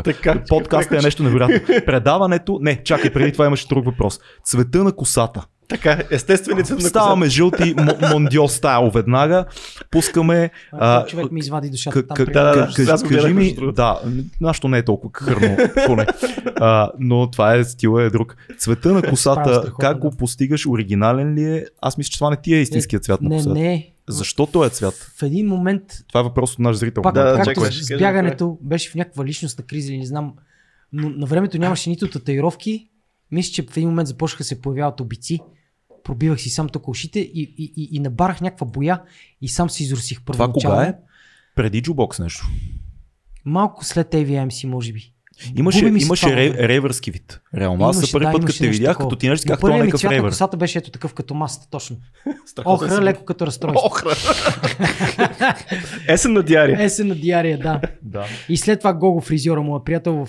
той работеше при Стилис Капанов ме заля с Стилис Капанов. Стилис Капанов, да. Legendary as fuck. Легендарният Гого е негов такъв да. продължител на неговото дело. И ме поля с прехидрола и аз почнах да рева, да креща и той вика, вижте го, дори си плаща после това. и след това минаха години и започнах и сам да си се боядисвам и сам си се постригвам. Но продължи това нещо. Еди, а, а, някакси с машинка ли се правиш? С машинка се правя, И аз се постригвам. Сам с, Цеци водихме едно предаване в една телевизия преди време и всеки път ми се смееше отстрани, като не мога да се направя. Ево, остава тук отзад някакви. Да, и аз ставам леко настрани, не се виждам. Той вика, пак не си се взел. Как отзад и ево. Да. да. и гледах, и гледах клипове на Джоко Уилинг, туториал на Джоко Уилинг, как той се постригва. Станах голям майстор. Да. Да. Вече. Така, да, да, така че това, да. Това е ще, историята ще на цвета. Го, ще го израстеш ли този цвят в някакъв момент? Тя според мен в един момент, тя вече си намалява. Знам си още, че още Абе, седи човек... цялото това третиране. И аз това ще се Още чуда. седи... А това е прехидро, което си е... Което е, да, си е солидна атака. Да. А това ти е запазена марка някаква. Предсаках се жестоко. Сам си го забих. Това е. Добре, пускаме се по, по въпросите. Сега, има, имаше има един куп въпроси, но спомням си нещо, което ми направи впечатление. Предаването рекламна пауза. Така. Mm-hmm. Дали може да съществува в днешно време? За мен беше Заради интернет. много готино предаване. Интернет. Интересно, че от предаването, които през годините сме правили с моите колеги, това постоянно имаше, имаше наистина си оцели момента като че. Mm. А интересното е, че го правеше Ники Николов, който после се превърна в мастермайнда за Big Brother и още какво ли не. Mm абсолютен, който беше част и от диджеите на Метрополис. А всъщност рекламите, които пускахте там, те, те си идваха бяха, с права те, от агенции. Те идваха, да. Идваха да. и ние гледахме и избирахме. И повечето ги гледахме, първо ги гледахме и след това идваха анонсите. Но това е Трябваше преди преживели... интернет ерата. В момента такова предаване е много трудно може да съществува, защото всички защото вече... ще има къде да го гледаш. Ами, а, аз въпреки това си мисля, че времето мина а рекламите в България си остават, примерно, праха за пране, хоп, да, има тук там някакви пробиви, но реклами, имаше да. брутални реклами, които все още тук според мен не сме готови за, не сме. за тях. Не сме. Сещам се в момента една, да ви кажа ли? Да. да. Една фина мадама излиза Ама в някакъв супер футуристичен такъв тип Джеймс Бонд Май се а, а, апартамент и излиза от баните и започва да става мокри стъпчици. Сеща ли се? Да. Започва да става мокри стъпчици и се вижда до пенцето и, и тя ходи гола нали, в гръб. И си видиш някаква музика и си викаш това на баня ли ще е, някакъв хотел ли ще е, на какво точно ще е това. И, и, и, стигна до, до, до такъв остров, нали, супер красив, с всичко футуристично и една купа с орехи и само фана един орех, пъхна си го между бузите на допето, штрак! И го щупи и показа нали, щупени орех и само фитнес еди кой си нали, ми прави да сте здрави. Като... Това от коя държава е било? Имаш ли идея? Може би Бразилия. Мисля, че там бяха много шокиращи. От Бразилия идваха... Аз си спомням класиките, класиките на Budweiser и тази реклама на Durex, която той дъвчеше презерватива. Дето, Толкова беше бил, толкова хубаво ароматизиран, така ли? Нещо този сорт беше, дето правиха секс там тинейджери и бащата близо и той, а, дъвка, нали? Той да дуваше и такъв огромен балон с Това са презерватива. нас. гениални идеи просто. Да. Са не знам какви рекламисти си ги Значи аз като чета въпроса тук на нашата Patreon, съзнам ти колко предавания си правил. Но ето един Да, въпрос. Един, един въпрос. Дали Jukebox е бил... А... Дали е бил откраднат от едно- едноименното предаване по АРН канал 0? Дали е било имало такова... Нямам спомен. Тогава помня, че Димитър Митовски изработи а, шапката. Нямаше, нямам такива спомени Не. да, е- да, да е било от, от някъде. Да, имаше много такива такъв тип предавания Имаше такъв и тип по предаване. немските да, телевизии. Някои неща са при всички положения са, са, са е имало. И, и Те Личало е различни нещо. рубрики вътре. Jukebox Marker, Jukebox Info, Да. Jukebox New. И ето виж, между другото, като става въпрос за многото предаване, тук има много, много интересен въпрос. Как преценяваш в какво да участваш? Има ли скрупули и действаш на принципа това е работа, получаваш пари за нея и без значение дали ще е събитие, кое е предаване и така. Имах може би някакви сблъсъци в началото, но в последствие В смисъл морални сблъсъци. чак толкова не съм добре. Признавам, че може би най-трудното нещо, което ми е било професионално да направя е да вода промоцията на Андрея на албум. Вау. Да, това беше точно след Big Brother и тя ми каза Ела, И, или кобрат ще дойде. нещо такова. Примерно, да. Каза ми ни 2000 лева тук за теб в един плик и аз Да. виж как само си отидах и си представих две сезонни карти или една там за Банско и викам отивам. И си спих една бутилка уиски, казах си нещата и си тръгнах и си Ма ти си професионалист, защо да. Да. не го направиш? Еми, Ти водиш, не, не пееш ти после. Нали, Андрея пее, не пееш ти. Не е като... добре. Добре, оправдахме. Раз... Абе, не, добре, ама остава един, един такъв горчив вкус. Да. Добре, тук има а, много интересен Тя въпрос. се държа много добре с мен и кобрата. Трябва да ви призная, че тогава са професионално се държат. Те хората се държат професионално. Това е. А, не бе, аз съм срещал покрай работа в една друга фирма едно време р- различни типове изпълнители от фолка. Повечето са професионалисти, това е истина. просто си професионалисти, хората си вършат работа и се държат много добре към нас. Да, да. Мисля, те, Те знаят къде са които- отишли, просто Да. ние сме такива темерути, а, хардкор, хип-хоп, пичес. Ние сме... Но музиката и човек са в този случай различни неща. Един въпрос, който е важен. Кой е най-ценният съвет, който ти е помогнал да се справиш с зависимостите? Ако можеш ли да извлечеш нещо, което в даден в някакъв момент си казал, и това, това беше важно, че ми го казаха. Може би пак стигаме до момента, че аз трябваше някакъв собствен път да, да извървя и сам да си Да. измисля тая пътечка. Mm-hmm. И ценният съвет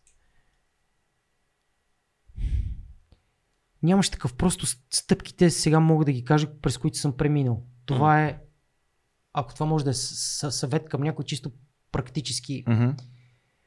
че има м- м- а, а, моменти, в които си, си уязвим, Да. може да си наранен и тогава това нещо да, да влезне при теб. Като също тук включвам уязвим, ти може и да си влюбен. М. И човека, който ще ти предложи за първи път, да е някой, на който ти се възхищаваш. Никога не е някой, някой човек паднал в кълта. Да. Първият човек, който на мен ми даде да пробвам нещо като наркотик, беше един култов барман от Алиби. Лятното Алиби, който беше уникален. Ти си го бара. героизирал, да. Аз се кефех много. е, Много му се радвах, всички му се радваха страшно много. Ще беше готин човек. М. Тоест, видите ли някой много як човек, който трябва да ви светне някаква лампа. Имайте предвид, че е възможно да му се... Просто трябва да... И да, да съберете сили и да кажете в този момент не. Може би това е някакъв съвет, такъв чисто практичен. Да. Супер. Не Какъв, знам нещо такова. какъв си искал да станеш като малък? Буклукчия, разбира се. Това беше по соца. Всички искахме да Буклукчия? Та- да, заради возенето отзад на камиона. Това между другото, бата Енчо ни разказа историята на не, не иска и той да Ицо, стане. А, вярно, да. Всичките Да, да, да, сме, спомних това, си. Ти, това беше въобще да видиш такова нещо, как те минаваха отзад и братите Роми се хвърляха на, на камиона и въртат това и след това и, и нали, камиона се движи. Ти Като знаеш ли, беше. някакви хлапета, ако ни слушат или гледат в момента в YouTube, колко им е това, дето да. да. разказваш, как сте мечтали да станете буклучи, Всички това си беше едно поколение според мен. за да се возите отзад за на да се камиона. возиш отзад на камиона. А сега майка. толкова много. Защо спря с музиката, делайте тук е въпросът? Или не си спря? Мисля, че феновете се радват. Една голяма част от тях са изключително щастливи. Музикалният свят е щастлив. в един момент то тръгна, знаете пак както ви казах, тази втората ми вълна от писане на текстови, правене на парчета, тя някакси появи се нещо, исках да си докажа и да намерих си това, видях, че, че тук там е оцелвах, понеже ще имам си някакви любими куплети мои, дето мога да ги издържа да ги чуя. Чувам ги, викам, да, това наистина добре звучи. За един такъв куплет Гудслав ми звънна и каза, дедо ми е рапер. Викам, е, Славе, браво, е, ко 50 ти ми го кажеш, значи това Готслав значи е огромен. Много Да. респект за него. Значи този човек ми е звънал и за един куплет такъв ми каза, тук се е получил. И аз викам, пак като с бокс, е, това ми е достатъчно. Бенефис. Приключвам. Може би нямаше вече какво да каже. Сега имаме е- е- едно парче с Диньо. Имаме един, един изпълнител при Бате Пешо, записва той една песничка много хубава, едно демо вода, което много ме, ме кефи. Може би ще, ще направим нещо, ще, ще го завършим. Защото доста време Е, съществува. това е интересно. Аз съм забелязал, че помагаш на, на млади изпълнители. Ето, сега казваш с това момче, а, ето ти за ска- скандал говорихме през цялото време, ти подаваш, знам, че си подал тогава ръка, когато още са били известни. Плю- Плюс това, като му се обадих да дойде на гости, дойде смисъл. Дойде, помага се- на млади изпълнители, младите- което пак да си е. Така че Няма има ли та, някакъв дълг е това, което, който усещаш или просто С- кефиш искаш да върнеш? стана, аз честно казано и на тях си му казал, то за мен беше плюс, не за тях. Мгм. Mm. Песента, песничката толкова ми хареса, че но така се случи, че намерихме тогава пари за клип, просто с две телефонни обаждания. Бързо станаха нещата. Мария Бонева ни помогна, една енергийна напитка даде пари и, и клипа го заснехме. Те, те ми казаха тогава, ние такъв бюджет не сме имали никога, 5000 лева се дадоха и песничката стана. Но те после пък си извървяха своя път. Мгм. То беше, може би, им е дало някаква искра, но по никакъв начин това не ги направи това, което са. Последствие те трябваше да си извърват своите, Много, много работят своите мъки да, и, и да стигнат до реплей, който просто ще отвори вратата. Между другото, ти имаш награда за цялостен принос. Да, в Нали? абсолютна тишина получена. Да. как никой не ме замери. Значи тогава всъщност аз бях готов. това беше А сега- сега странен, странен кажа. момент. Беше Сега ще кажа, да, бях готов. Там всяка година имаше номинации за най-добър водещ или нещо такова а, за водещ. И, и, и аз там до, до последно Мария Бонева ми казваше, о, тук ти си, ти си, трупаш си SMS, ти ще спечелиш и накрая винаги печелиш D. И- А, и- за хайпмен такъв. за хайпмен, точно то, така, То се водеше да. нещо друго. Да, и накрая винаги печелеше Ди. И аз бях готов тая награда да си я взема, защото до последно разликата беше някаква. Тя ми казваше, че нали, взимаш тая година. Да. Викам, добре, супер, Да. не съм искал тая награда. И тя имам чувство, че от неудобство накрая ми връчи това. И аз дори като отидах да си получавам тая награда и вместо да, а, ако знаех, че за цял, щях други неща да кажа. Аз очаквах да взема тай, казах някакви абсолютни глупости, нали, за Ники Кърчев, който беше само благодарях, че ми е писал, нали, сценариите, защото, такова, защото мисля, че за хайпмен за водещ копеле. Ако беше, ако знаех, че ще получа за цяло, това беше абсолютна изненада, щях други неща да кажа и може би хората, които ам, тогава мълчаха, може би щях да мога по някакъв начин да се извина, че взимам тая награда и да, да, да, да си обясня защо съм я получил. Да, беше, беше странно тогава. Това, това не беше. беше странно. Аз смятам, че може би, а, к- когато казах, а, ако съм някъде подал ръка на някой а, нещо да се случи, това по-скоро е, е било лорчето.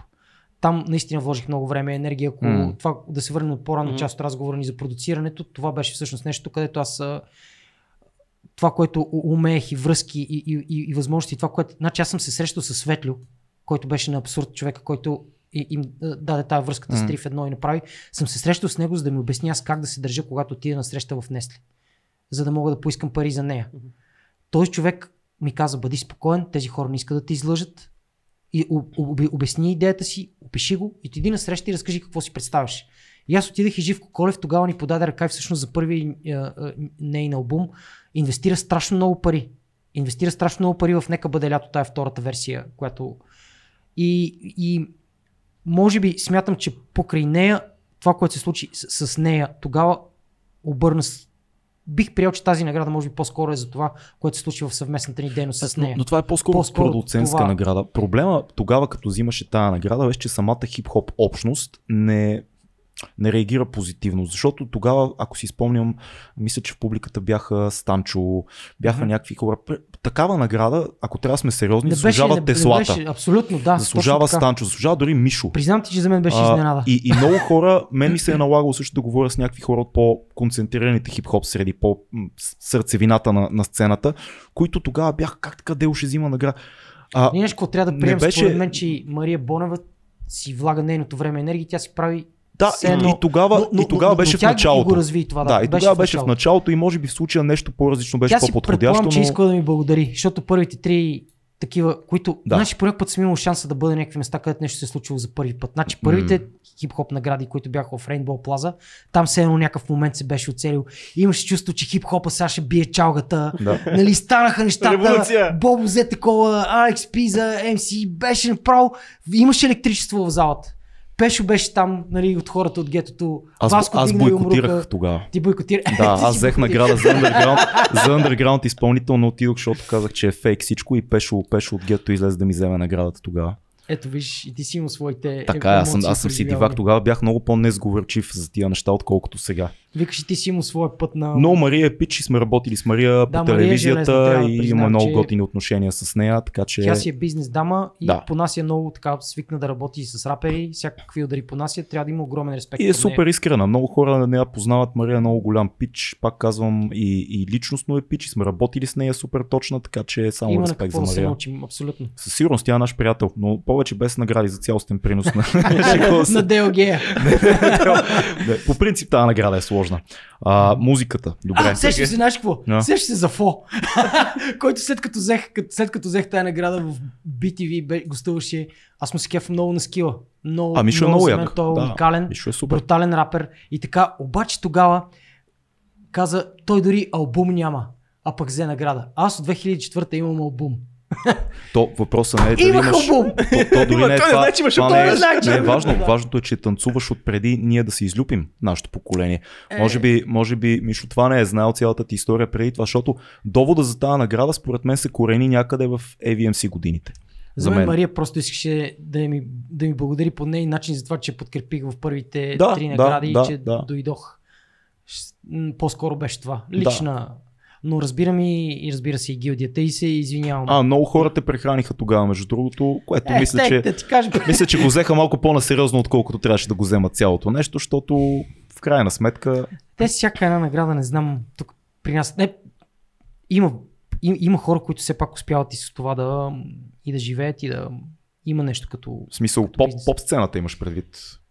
Да, Мъчна тема е, дай да не говорим Да, за нея, да не- че аз, аз се... предлагам. Да. Не, защото а, според мен трябва, абе, трябва да има, трябва да се подкрепят хората, да се чувстват, че, са, че, им, обърнато, че им е обърнато внимание, че някой ги е забелязал, че правят нещо. Е, Ето да, сега бе, в ама- бар Петък има тези на патетата. Да, а, ама, което ама мен то е друго. Това не идея. е поп сцена, това е нещо альтернативно и свободно и абсолютно готино и надъхано. Не е като да си... Едни хора има да си купуват едни награди и се дават едни пари за едни по-мейнстрим награди. Сега не искам да хуля по никой, но това в бар Петък е, е underground в готиния смисъл на думата, е Аз- альтернативно и, и е шега. Всеки го знае това нещо там. Ама В- си ги подкрепят хората, според мен, си, които ще си получат наградите. Там ще го приемат като... Да, между стимул другото, и- две години подред ме номинират за генгста патоки и не ми дават. Ти, ти си разсърда сега. и Нема-. Ти нема да им че- Няма да им Да. стъпаш това петък. Не, базикам се. Радо ми е приятел. А, един Ти, вие не знам, кое, защото колегите от БГ Радио се стараят много. Там също съм водил едно и, и, и знам каква енергия влагат и, и по някакъв път те отнасят и те доста хейт, но Може би, защото сцената е много малка и на Да. тях не им е много лесно. да, и на тях не им е много лесно, но според мен последните години се отварят много и се стараят и като визия, особено пък последната година бяха викнали един човек от Австрия дойде, който мисля, че се грижеше за визията на, на Евровизия, нали, които Мгм. награди са от- отделно. Така, но, но те като кадри и, и човека много се постара и мисля, че и опитват се Нека. и, и с огромно желание си правят и вече те мисля, че останаха през годините единствените, които продължават така на това ниво да, да дават. То в световен мащаб е много странно. Сега грамитата са пълен цирк последните 10 години. Оскарите все повече и повече стават просто една причина да се шуми около някой филм, не е наистина награди. И е много странно как като цяло идеята за награди в шоу бизнеса почва много да се Да унищожава се- сама. Да, се, да, да да, самоизяжда. Да, да, и, и не знам. Е, след като Дел взе за цялостен принос хип-хопа и те- това беше преди Как? 10 години. Ние тук си говорим за нещо, дето, както и да е. Има по-важен, Така. по-важен въпрос. Така, може ли? Аз ще задам този на? Радко Николаев. Да, Добре, ще задам на Слави да тогава. така, точно така. Аз съм първи?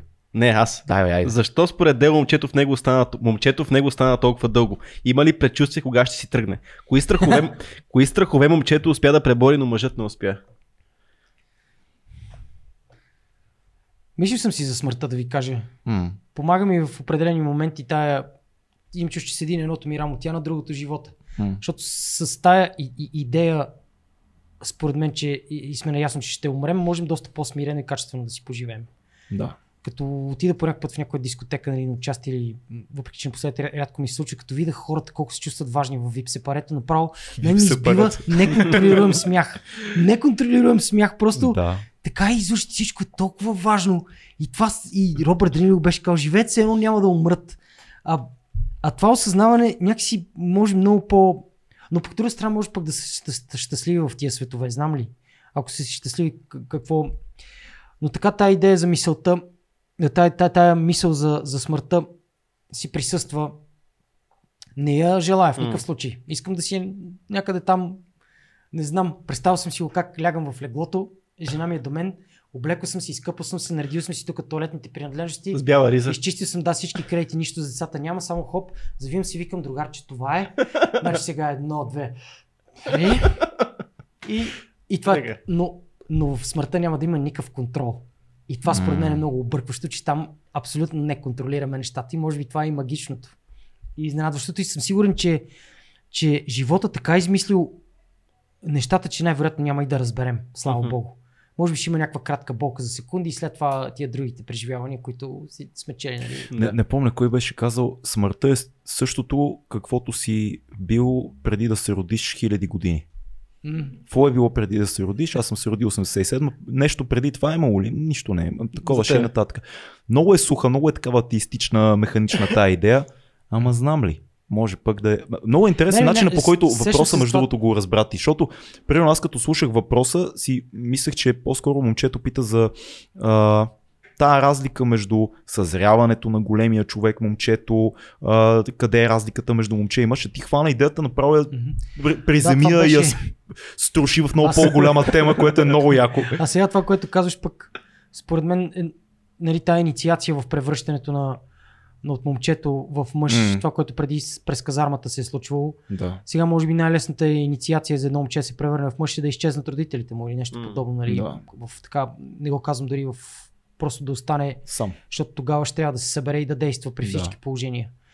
Се си мисля, че е възможно да има някаква по-нежна инициация и момчето да се превърне в мъж. Нежна Но- инициация е оксиморон според Да. мен. Не Да. знам дали би, Да, му- да. би работило, ако е така.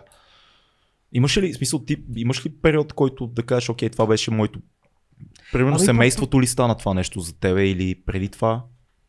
Защото имаме Може въпрос как те е променило за- бащинството. За, за, загубата на, на баща ми беше първият такъв сигнал, че трябва да се вземе в ръце. Но, но той инфантилизъм продължи да съществува в мен. И при мен беше така, аз бях на 19-20 години бях тогава и осъзнах, че не е окей положението и с мен, като загубих баща ми, но дълго време не можех да се оправя. Да се- Да, само го констатираш този факт. Той изиграва някаква роля като че ли в един близък период и след това Да. човек отново се притъпява Точно това така нещо. стана, да. И както може би с повечето неща, които преживяваме по-тежки, М. пак из- избледняват с течение на времето, но, но, но оставят като че ли в живота този епизод, който е бил при теб, това го откраднах от uh, True Detective. М, Велик което ще ви кажа сега, Велик. да. Само, че това беше от на Винс Вон една реплика на едно момченце, негов а, с гангстер. Мгм.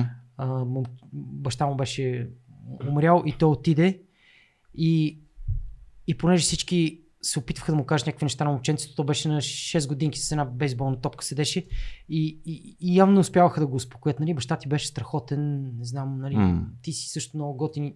И, и той отиде и му каза, виж какво, Пит, примерно, живота ти, в живота ти ще имаш епизоди, от които живота ти ще бъде преди този епизод и след това. М. Аз вече имам пет такива. Това е твоя първи. И в а, този момент на тази жестока криза, която ти трябва да преживееш, ти ще видиш от какво си изграден. М. В този момент ти ще разбереш от какво ти си изграден. Да. А в теб аз виждам чисто злато. И му каза това, и момченцето се разплака, и двамата се прегърнаха. И, и така, и си, го открад, и си го откраднах това, запомня ги тия думи на Винс Вон. Както и при теб е бил М. този епизод преди и след това.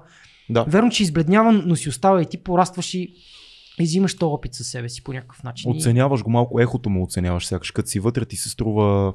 то по някакъв пъти, като си вътре, пък в, в ситуацията имаш чувство, че няма да свърши, че тая мъка и Да. страдания, обаче пак живота как през всичко преминава. Много сме силни хората, много е странно. Като хлебарки сме просто. Всичко добре, ковида. Имаме сега- и Въпрос от а, нашия приятел Слави Чанков. Как те промениха децата Децата. и семейството? по, смятам по възможно най-градивни и, и позитивен начин. това да поема тази отговорност и да започна лека по лека да осъзнавам и след това надявам се до някаква степен да я нося с лекота. Е, но така пак от големите ми победи в живота. Въпреки, че само аз си знам. нали? Да. Хубавото лидерство е човек да не, да не разбира това, който нали, президента да му трепери тук устната. Да. Казва, че нещо страшно може да се случи. Трябва да създаваш в децата хубаво впечатление. Моите родители така са ме карали да се чувствам, никога не съм разбирал какви са им били проблемите. Mm. Сега вече, когато съм на тяхно място, да, им казвам, бре, Евала, те как добре са ме карали да се чувствам, нали, и да си живее живота. Въобще не съм разбирал всъщност за какво става въпрос. Имам една песен на всеки 7 се казва от преди няколко години и разглеждам живота си на всеки 7 години. Тогава бях на 28, като я писах. 4 по 7 демек. И в първия куплет говорих за това как а, някакси майка ми и баща ми създаваха приказно впечатление за всичко, което беше шит Примерно като трябваше да ядем само кремвирши, като нямахме пари 90-те години, само кремвирши и примерно те правиха кученца, такова, като а, знаеме, че да. като спре тока в надежда и играеме игри на свещи. Беше за мен Което приключение. Беше период с това беше, спирането беше, на ток. Да, това комуникация, как си да, подготвя се цялата вечеря, свещичките да. такова и, и седим и си говорим. И нашите бяха в бутилки, такива баща ми беше направил свещници от стари бутилки шампанско и то се разтича надолу. Свеща беше супер. Аз чаках да спре тока с кеф. С трепет. Всъщност това е било ужасен период. Доник каква песен направи тогава. Дони, Дони и момчи имаха една песен Не на страха. Е, да, тогава да. беше този период с мутрите, в които бяха много така силни, светваха да. се прозорци, бе живеехме доста по техен, така как да кажа, да. натиски. Бяха страховити времена. Тия края, края на 90-те. Такъв епизод, такъв въпрос има отново от Слави, mm. който задава как се промени клубния живот и клубовете от 90-те години до сега. Смисъл, какво, е, какво беше тогава, какво е сега? Аз не знам много, защото сега, не знаеш сега опитът ми е супер интересен от бар петък вчера. да. Но който е един от най-яките барове в София, където всичко е мега яко. Да. Мега яко. А, диско епоха си беше тогава. Всичко откривахме гей клубове се появяваха, там mm. трудно се влизаше в Спартакус да се добереш вътре, беше нещо супер сложно дори, нали. Това си беше, в Спартакус не знам. Аз го помня, не съм ходил никога, но, но друго си Имаше си една мисля. свобода, въобще никой не му пукаше нищо, нямаше всички, беше диско епоха. Как, как гледа тогава. човек като тебе, който е, е, е бил в пика на това най-якия период в който ходите в Спартакос, имате приятели, които са с различна сексуалност, изобщо тотално либералното поколение след 90-те. Как гледаш в момента на това как хората се делят, искат да правата ми, аз съм такъв, пък дори казват не, ти не си, аз ти кажа какъв да си, пък казват, ти ще ме зачиташ, аз днес съм такъв. При вас някакси това поколение естествено са ставали тия неща. ставаше без да... Да. Без тия всичките натиски. Да. Може би това все пак е правилният подход. Mm. Въпреки, че той па вижте до какво доведе. нали, ако е било толкова хубаво тогава, защо сега mm. е, е, е, така. Това пак от True Detective. Mm. Е, True Detective е велик, между другото. Да. Ник Пизолато, Брост, какъв сценарист, какъв човек. Сега ще правят четвърти сезон, но май няма да го допуснат него. Между Няма другото, май ще го правят съвсем различен екип. Доколкото знам, Матио Маконахи и, а, как се каже, Уди Харусън. и Оди Харусън са вътре като ко-продуценти, но да, но, но Ник няма да го допуснат. Май той се е скарал с, а, с HBO. Ще успеят ли да върнат Кари Джорджи Фукунага? Май не. За съжаление. Май няма да го върнат. Защото според мен там тази комбинация между Ник Пизолато и, и Фукунага в първия направи сезон. Първия сезон това, което е. Значи да. аз такова нещо, такъв шамар просто чисто естетически да, да съм на ногти, чаках всеки следващ епизод. Брат, бях на, на работа в 9 часа на другия ден, загледах го като един приятел вика, гледай този сериал, загледах го и не спрях и го изгледах целия за една нощ, отидох на работа като зомби, потребявах само яйца и а, броколи, защото тогава тренирахме с Старек, ходих на фитнес. Един мой приятел е пичен палестинец, 2 метра висок, такъв като герой от митология, но то сериал ми пръсна глава. След това го гледах пак много пъти по по-нормалния начин. Но истината е, че това е един от най-великите сериали, които са правени Въобще, от тази ева, вълна. Абсолютно. Да. Жена ми ме мрази, защото само за този сериал и говори. Тя така и не му обърна внимание, защото все едно някой да ми говори само за междузвездни. Тя вика, не, няма. Не. да. Това наистина е крайгален просто сериал. Като, като стигнахме, от, стигнахме от тази рубрика, наша книга, филм, събитие, ти я предполагаме познаваш, в която всеки наш гост ни препоръчва една книга, един филм, едно събитие така, а, че... преди, преди да влезе дело да кажем на всички, които ни плюят в коментарите, защо вече не споделяме и ние книги, филми и събития, споделяме ги само с патреоните, обаче скоро ще започне един шорткаст поредица. Да, за книги. Да, която най-вероятно ще се казва книга, книга, книга, книга, книга защото книга. нямаме въображение за друго, в която ще говорим книга, само, книга, аудиокнига. само, само за книги, аудиокниги, да. електронни книги, изобщо ще си говорим ние за книги. Да. Но сега към теб. Към тебе, Дел. Моята последна Към теб, Дел. И ти си моята последна книга, която прочетах е на Мохамед Али, официалната автобиография. Да, Загледал съм я. А, аз съм най-великия. Да. Напоследък основно автобиография чета. Не знам mm. дали това не е някакво забиване и малко... Не знам. Но нея прочетох и наистина си се загубих в, в историята му и, и в това, което е бил и продължава да, да бъде. И какъв човек е Мухамед Али? Символ, бил, символ на... Какъв човек, какъв човек наистина... Отвъд бокса, остави гения му в бокса. Не.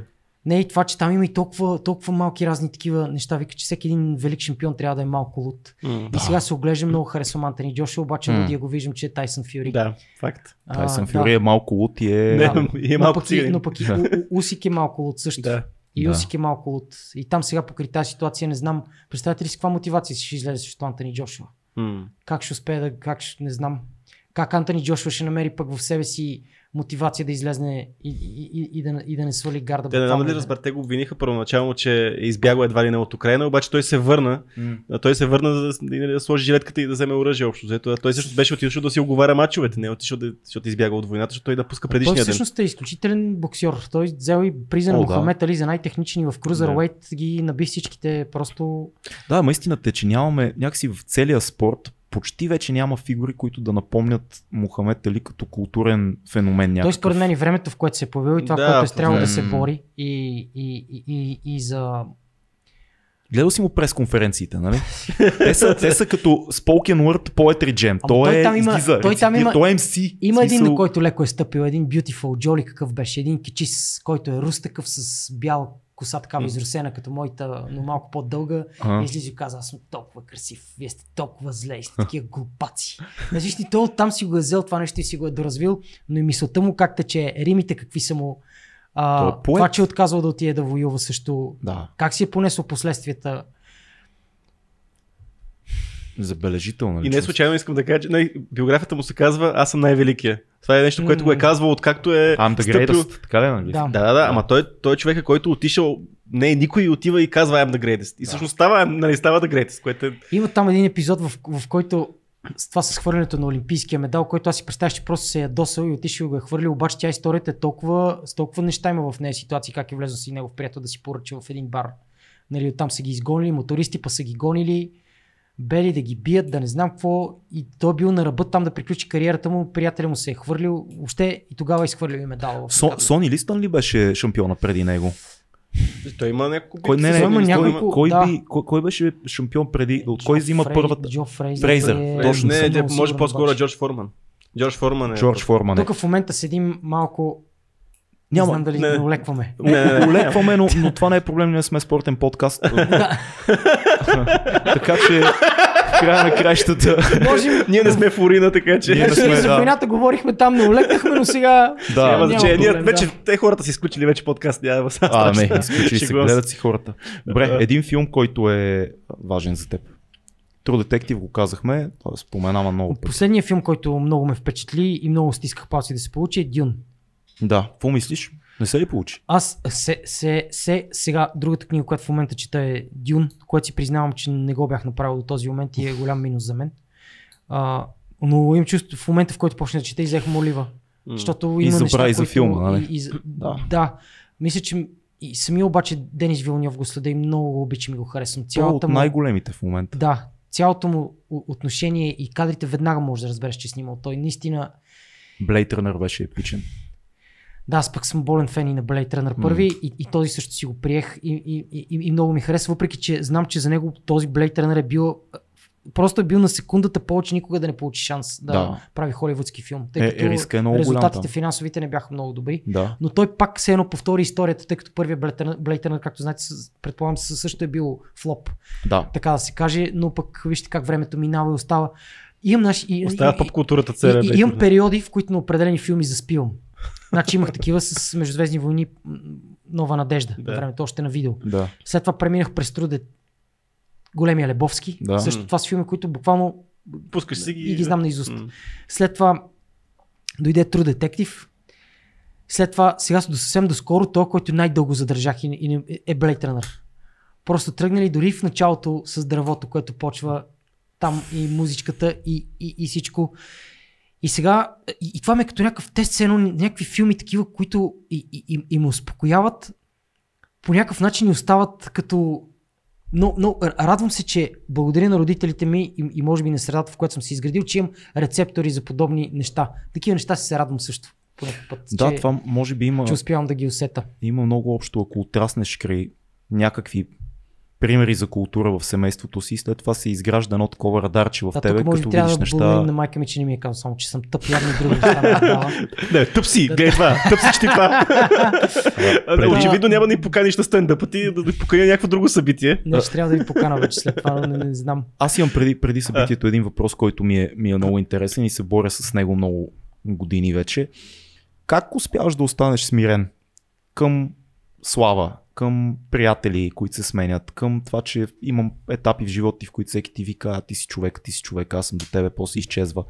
Как успяваш да не си дигнеш брадичката и да кажеш ми, давай, всъщност аз съм човека? Имах период, в който си дигнах брадичката. Mm. Той беше период, аз си го наричам да, може. Хм.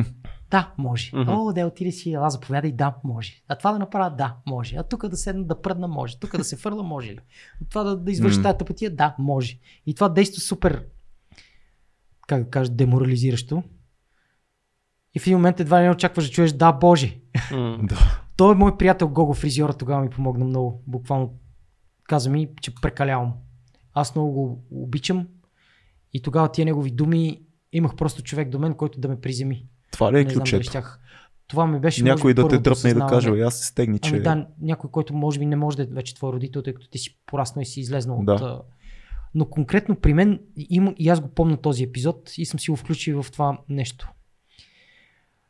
И той си изигра тази роля. Впоследствие толкова неща, ам, които са се случвали пред очите на хората, мои падения, провали, лични mm раздели, някакви, които толкова ми смачкаха е, егото, че нямаше как да не се смира в един момент. Защото това като е пред всички в рамките на един месец се коментира, след това знаеш, че хората ще, ще, ще го забравят, нали, но ти знаеш какво си преживял и колко, примерно две години след това се възстановяваш някаква раздяла или нещо подобно. М. И няма как да не се смириш. Според мен, покрай някакви лични загуби, както това, което ти се случи М. на 19 години, също а, няма как според мен човек да не се смири. Проблема е, че за, за позицията, която ти имаш в момента е много мъдра, защото си минал през тия неща, но много хора са в пика на това. Знаеш колко е лесно в момента да си популярен и с социалните мрежи и всичко останало. И много бързо забравят кои са. Да, но мисля пък, че в момента има много достъп до интересни личности, които да разкажат, Със като сигурност. Джордан Питърсън, като нали, ако и Дж- Джо Роган да, да му обърнеш. В смисъл всички говорят, хората си разказват, пишат си автобиографии. Да. Може да седнеш да прочетеш. Има да видиш, достъп.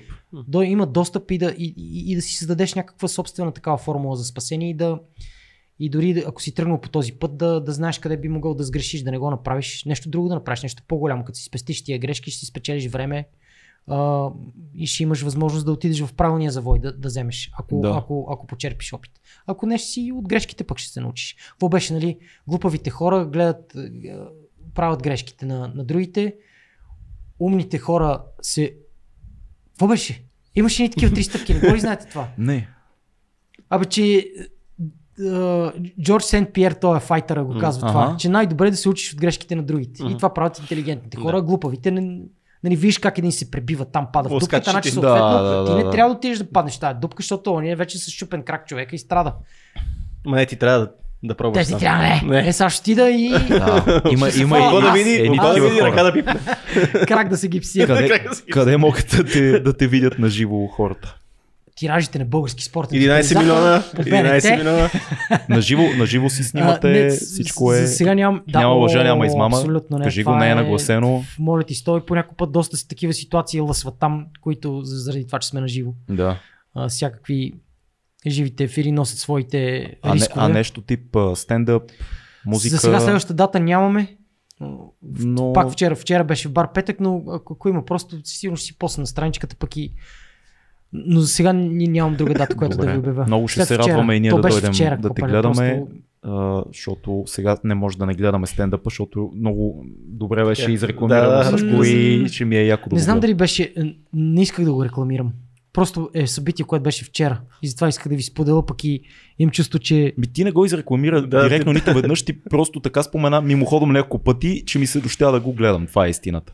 Ще както, както специално. Не знаете, знам Дел си е платил спечелиш, много пари за този подкаст. И може да доведем 200 човека с нас да го гледаме. Ние, да, ние ще дойдем с 200 200 човека човека. мога да дойдем.